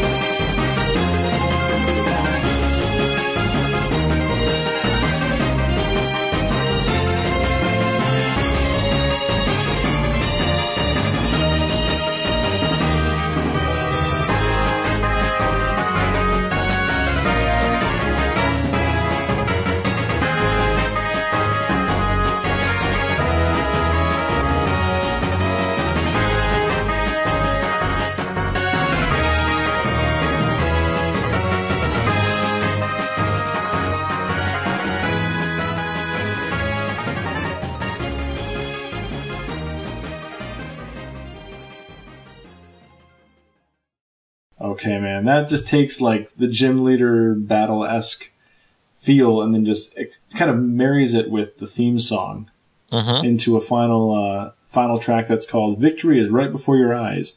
Gym leader's last Pokemon. So naturally, you know, comes when they have one left, and uh, at least in Pokemon Black two and White two, which is what this comes from. Now, is this not essentially the main theme Yeah. of the games? Yeah. Like, I know this is what plays during a lot of the promotional materials and things like that. Uh, you know, when, when they're like debuting the new games and stuff like that. Yeah, I mean, as far as I, I remember, this. I mean, I'd have to boot up, you know, the original game right now to, to confirm, but I feel like this is the the, the main theme of the of the series. Mhm. Um, you know, to know every instance that it's been utilized, I, I can't really speak to that, but uh, that's what I love about it, though, is it kind of takes the gym leader battle music and then meshes into this epic Sure. theme. And really, as, as a player, when you're so familiar with that track, to, to hear it come into play here is actually like a really wise choice by the composers, Mhm. the people crafting the music. It almost brings you into the sh- like like the show might bring you into it. It almost makes you feel like you're in your own show of Pokemon, and you are, you know, Ash Ketchum or whoever. Um, and actually, in this, in Black Two and White Two, by then the series had taken a turn where you were pretty much your own character, right? Right. you kind of yeah. could customize yourself a bit, uh, as opposed to just naming yourself and being the, the typical hero. hmm So, yeah, fantastic song. Uh, also grabs me that bass line a little bit, but it's really the uh, the fantastic and familiar melody of that theme song. hmm And it's the reason I didn't decide to choose the theme song as my pick uh, coming up later because yeah, this kind of says it all. Yeah, I mean, yeah, this was a another good one to definitely uh, have in the rotation. The list would feel incomplete without Mhm. it. I think. Agreed. So thank you again to PokePal148 for uh, for picking this one. hmm Shall we move to our fifth and final user submitted song? Let's do. うん。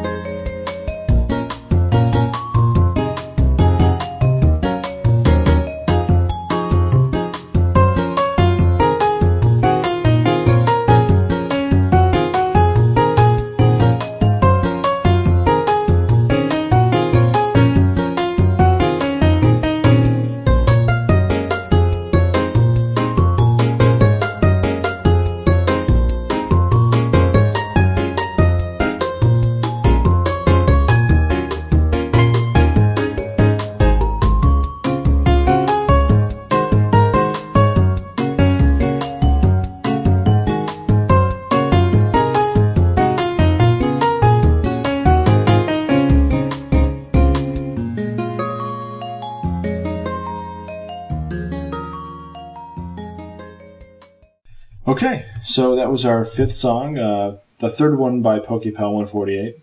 So thank you again for all your submissions, everybody. Submitted a lot of lot of songs. Yeah, absolutely. He uh, he proved how much of a pal he is to the Pokies. hmm Um, the, this this particular track is the Lacunosa Town theme from Pokemon Black Two and White Two, or is it in uh, Black and White together? Right, The town or this music? the, the town. Um, is it is it in, is it in the sequence? yeah, it's in both. because it's yeah. the same same um, Region. you know, yeah, that region, doesn't yeah. change. Okay, so but yeah, this this particular track is from Black and White, not two, Black and White Two.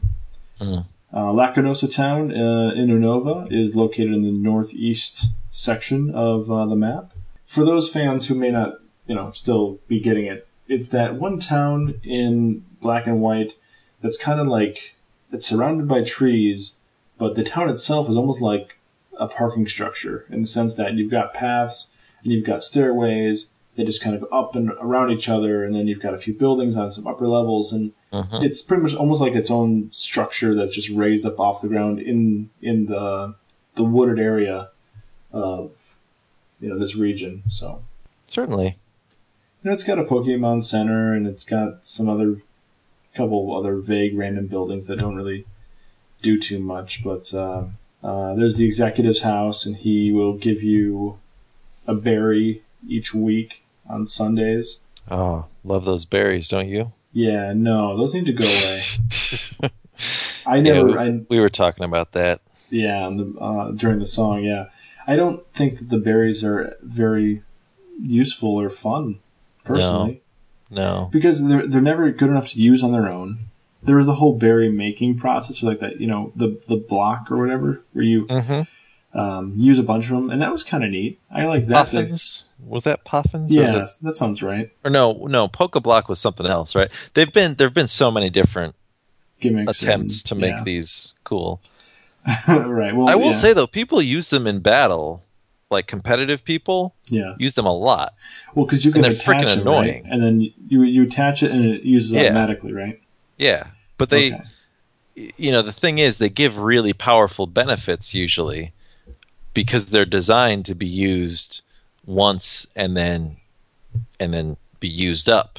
Mm. But you know, when you do it in a versus battle, of course, you get it right back. You know, you don't really use them up, so it's almost kind of like a loophole. But Mm. Well, for casual players like myself, I find Right. them to be an annoying way to take up spot in your inventory. yeah, I agree.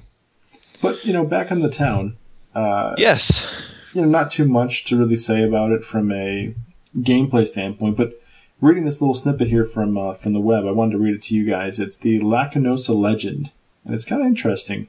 Okay, It says that a long time ago, it is said that a large meteor came from the sky containing a terrifying monster. It was said that at night the monster would appear in the town along with the cold winds and take away humans and Pokemon to eat them.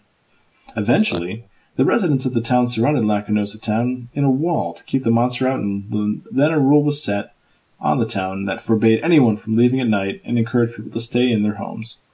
Even though Lacunosa residents claim to no longer believe this old story, they still stay inside their houses at night, and the walls remain standing to this day.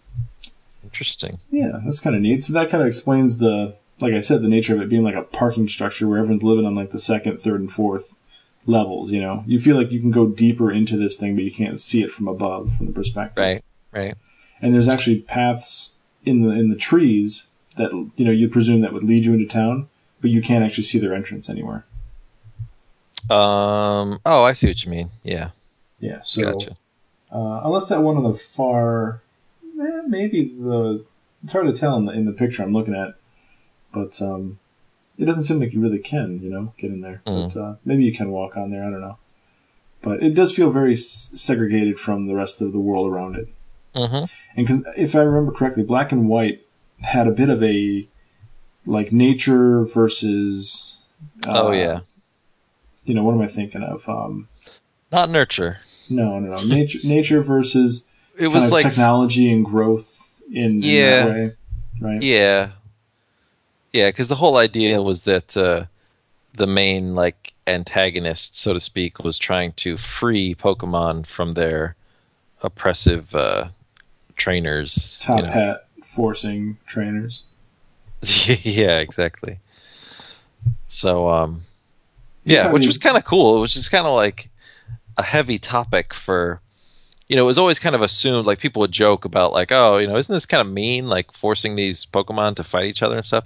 So it was kind of cool that Pokemon that they actually like answered that question head on instead of just avoiding it forever. So that was, Mhm. was kind of neat. Sure. I, I, thought it was pretty interesting. It felt a little on the nose, I think, sure. but uh, it was still a better story for me from like an ethical standpoint than like you know uh, Team Magma or Team Sure. Aqua and all those kinds of things where you just have these guys just doing a bunch of terrorist type stuff.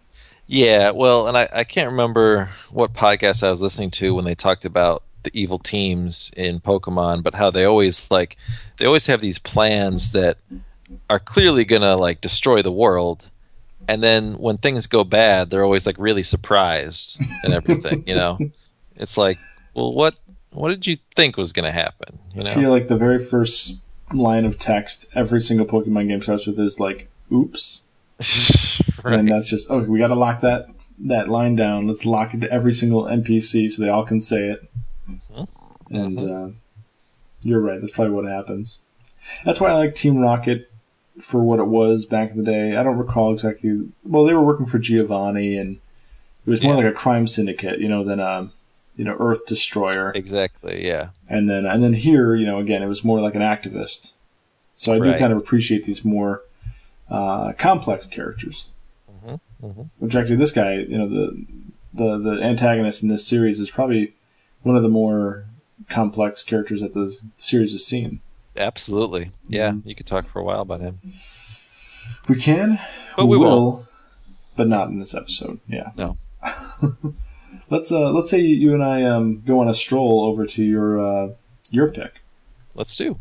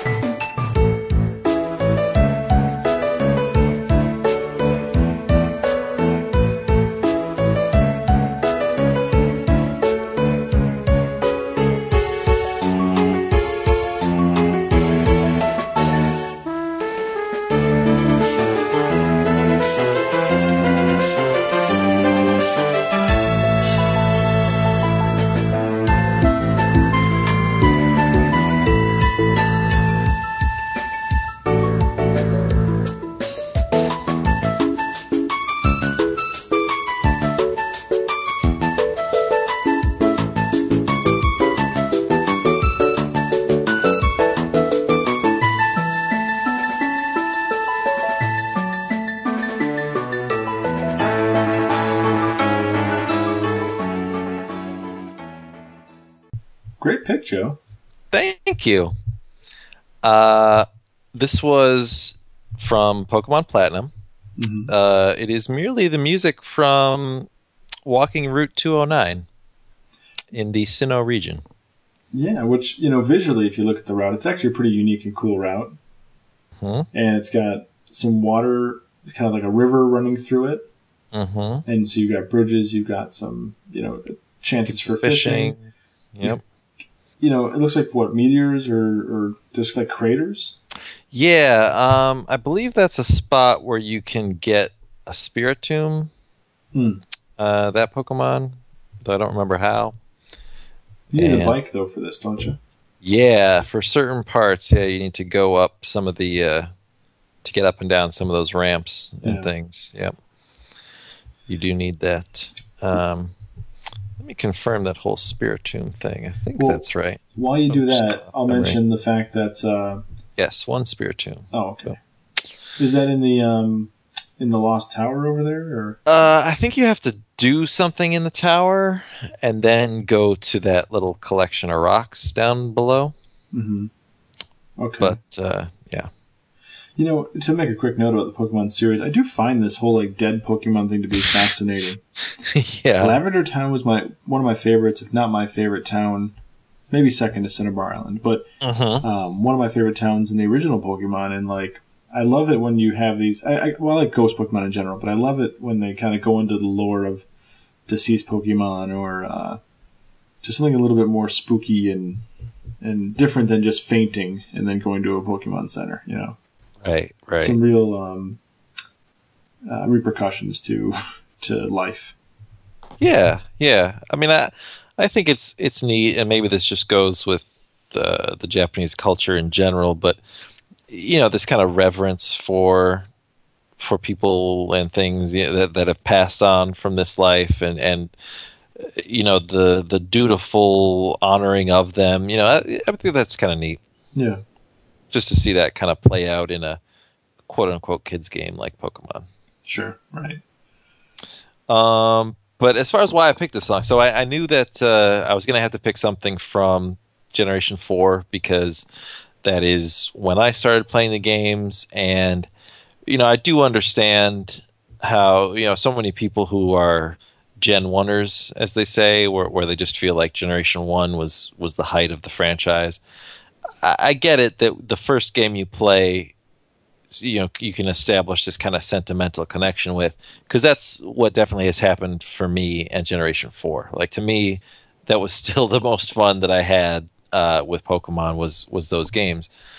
Um, so i knew i was going to have to pick from that soundtrack. So i just i literally pulled up one of those uh, YouTube playlists that has every track from the whole game, and I just went through every single track from the whole game.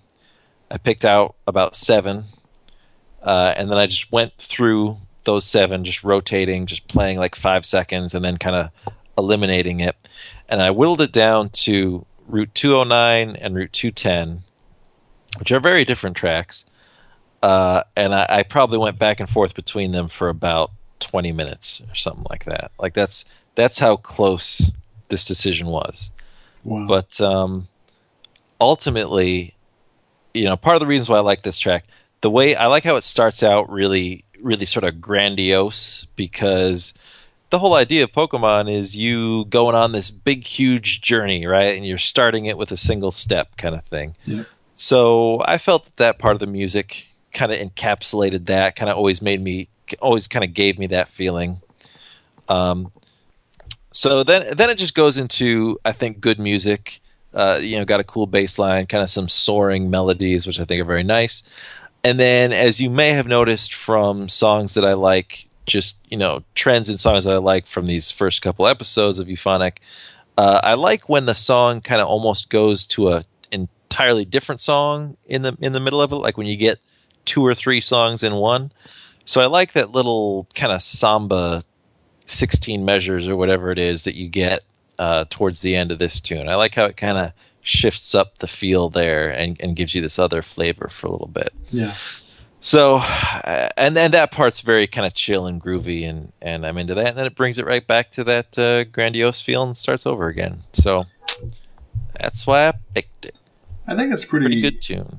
funny how you did pick this because of all the route tracks in all the games, Of which I mean, there are many. as much as I complain about the series sometimes and how you know I, I want things to change and everything, I still have played every single mainline Pokemon generation.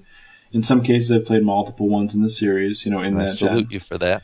Um, thank you. And uh, this is, honest to God, one of the few routes that really sticks with me that I remember. Awesome. And Nice. so I was kind of pleased. This, I mean, now you've explained to the audience why this is the last song I knew about for our track listing because, you know, when we last met up to talk about the tracks and everything, I went to bed and you kind of stayed up to do a little more of your picking. Mhm. You picked, you know, you helped me kind of narrow down the final ones for the user selected ones, but then your pick was still un- unknown until even today. Mhm. And so when that finally dropped, uh, I was very pleased to see that's what you chose. Oh, Because cool. the way that, you know, for the listeners, the way that Joe and I handle our picks is, you know, we each get a pick that we can't veto, we can't argue. It just, that is what it is.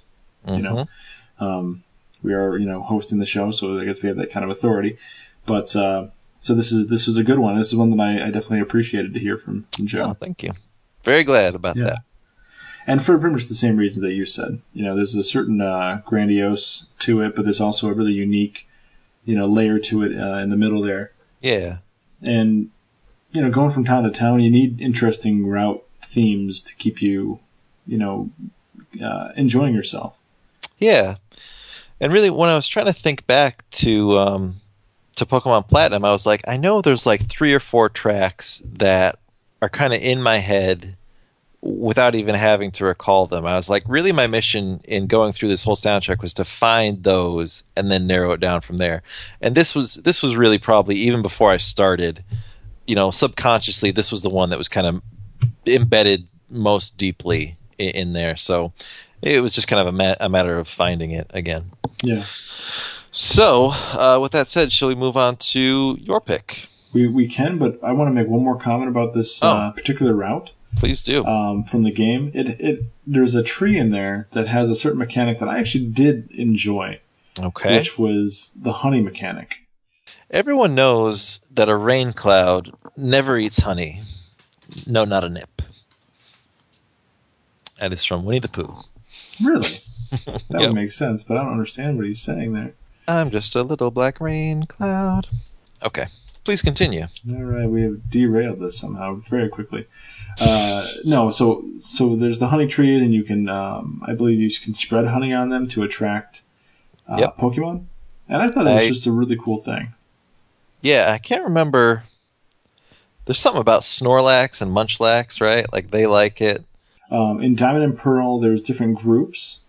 uh, and they have like different percentages of how often they can show up. And there's like Combee, of course, Right. and Cherubi, Aipom, Wurmple, Heracross, uh, who almost won the uh, the best Pokemon ever, by the way. Sidebar.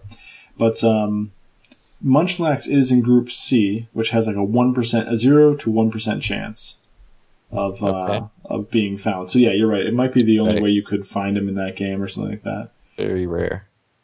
So pretty cool. But I just thought that was a neat mechanic. It was different and uh, it wasn't stupid like berries. Absolutely. Okay, now I think we can go to my my uh, my pick here. Let's do. Okay, uh, without further ado,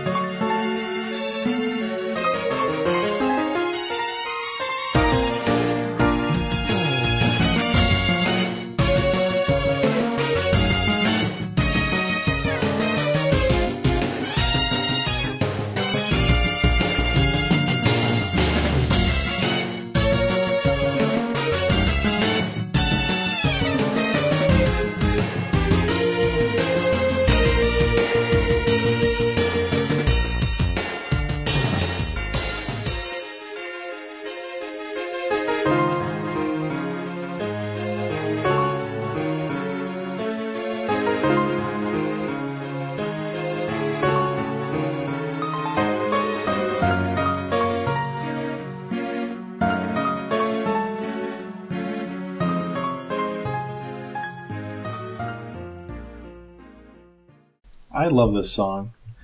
It, Should. It honestly feels like romantic to me, which I think Yeah. is what I, my my attraction is to it. It is very Um, sweet. It feels, uh, along with the art that um, relates to it that you can find online, um, it kind of reminds me almost like of a Professor Layton game. Okay. just like with street, street lamps and pathways and this kind of beautiful romantic type music and uh, but what what it is in the series in the pokemon series it is the national park theme from uh, gold and silver um, or heart gold and uh, it is in silver right Oh yeah. it's, yeah it's in both okay i don't know if there's certain regions in both uh, that you could only go to one or i don't know if they did that but yeah, it's in Heart Gold, Soul Silver. This particular version, um, I think the original is a little bit different, so I want to specify Heart Gold, Soul Silver. But the national park is one of those places that you kind of, it's like it's not a city, but it almost is like a city where it's in between a bunch of routes, and instead of there being, uh, you know, a typical layout of a city, it's just a bunch of grass and some paths. It's truly a park and inside it there's a lot of bug catchers uh, and other NPCs, and there's the bug catching contest, which is its own kind of event uh, that was special to this game. Um, The the bug catching contest. yeah, That was tough, right? I, I feel like I have memories of being somewhat frustrated about that, or maybe I was just frustrated about how it's only like on certain days of the week or something like that. I think that's it. Yeah, Right. What did you do for that? Like, what was what was the contest? I think. Uh, I mean, okay, on Tuesdays, Thursdays, and Saturdays, you could, um, you know, you could enter the contest, and pretty much you had to catch the best bug Right. you know, you and the other trainers would would find bug Pokemon, and um, really, you would use Sport Ball, so you had only certain. You couldn't use like a Master Ball to catch one if you wanted to for some god awful reason, but uh, you also, I think, had a time limit as well. Okay, so this was just like within the park, right? Yeah. This isn't Yeah. like go out into the world and catch the best bug, No, no, no. Yeah, this was within the park grounds. It was kind of like the Safari Zone in a sense, right? but um, but you were timed, which I think you were on the Safari Zone too, right? But Um, some of them? Can't remember. I think you get a certain number of throws or something like that. Honestly, I don't remember. I mean, those are things I, again, I, I do the bare minimum when it comes to things like there's so much Pokemon, man. How can you keep it all straight? You know, Yeah, yeah, I have yeah. to remember how to like get dressed in the morning, so I can't Yep. take that information out of my head to remember, you know, I if the ya. Safari Zone was timed. But it was very similar to that, yes. And you know, you could catch Caterpie, Metapod, Butterfree, the Weedle through Beedrill Clan, uh, Paras, Venonat, Scyther, Pinsir, and they all had different rates. Are you doing a little PokeRap right now? Is that what's happening? I can. Internet Scyther. Uh, Capture P. Um, yeah, uh, yes, yes, yes. So after you get the national Dex, it opens up a little bit more. You get a lot more, obviously, Pokemon from other generations. Um, this being in the Heart Gold Soul Silver game, and Combee, one of my favorites, actually, is one of those. Oh, Uh, that's a good one. you know, the whole honey relationship. Yeah, man. But yeah, that's all it really is. It, it's just a kind of a cool little um, thing, but it can be frustrating because in Heart Gold Soul Silver, even some Pokemon only show up on certain days. You can only find Volbeat on a Thursday, Oh wow. you know, or Dustox on a Thursday, and that's a five percent chance anyway. yeah. So, you know, nobody's going to want to come back. They're in the middle of their journey. Oh, it's Tuesday. I better go spend a lot of time at the uh, national park. mm-hmm. So while you know the average gamer might not have spent that much time here, the music is just stunning, and I had to choose it for the for the show. Yeah, very good. Very pretty. Like I should probably load it up to my Amazon Music account, and then be able to play it on my Amazon Echo and just lull myself to sleep with it. Just loop it or something. you know? That'd be cool. It uh, put me right to sleep in a good way. Mm-hmm. So you know I don't have much else to say about that, but that would wrap up the Pokemon theme. We've done it. Yes, I would like to make one offer to to our loyal loyal listeners at Yes. this time, which is um, the GameStop near us has been in, in the habit for a while now of giving out two codes for every, um, you know, when they do the event Pokemon Yeah. giveaways and such. Yeah.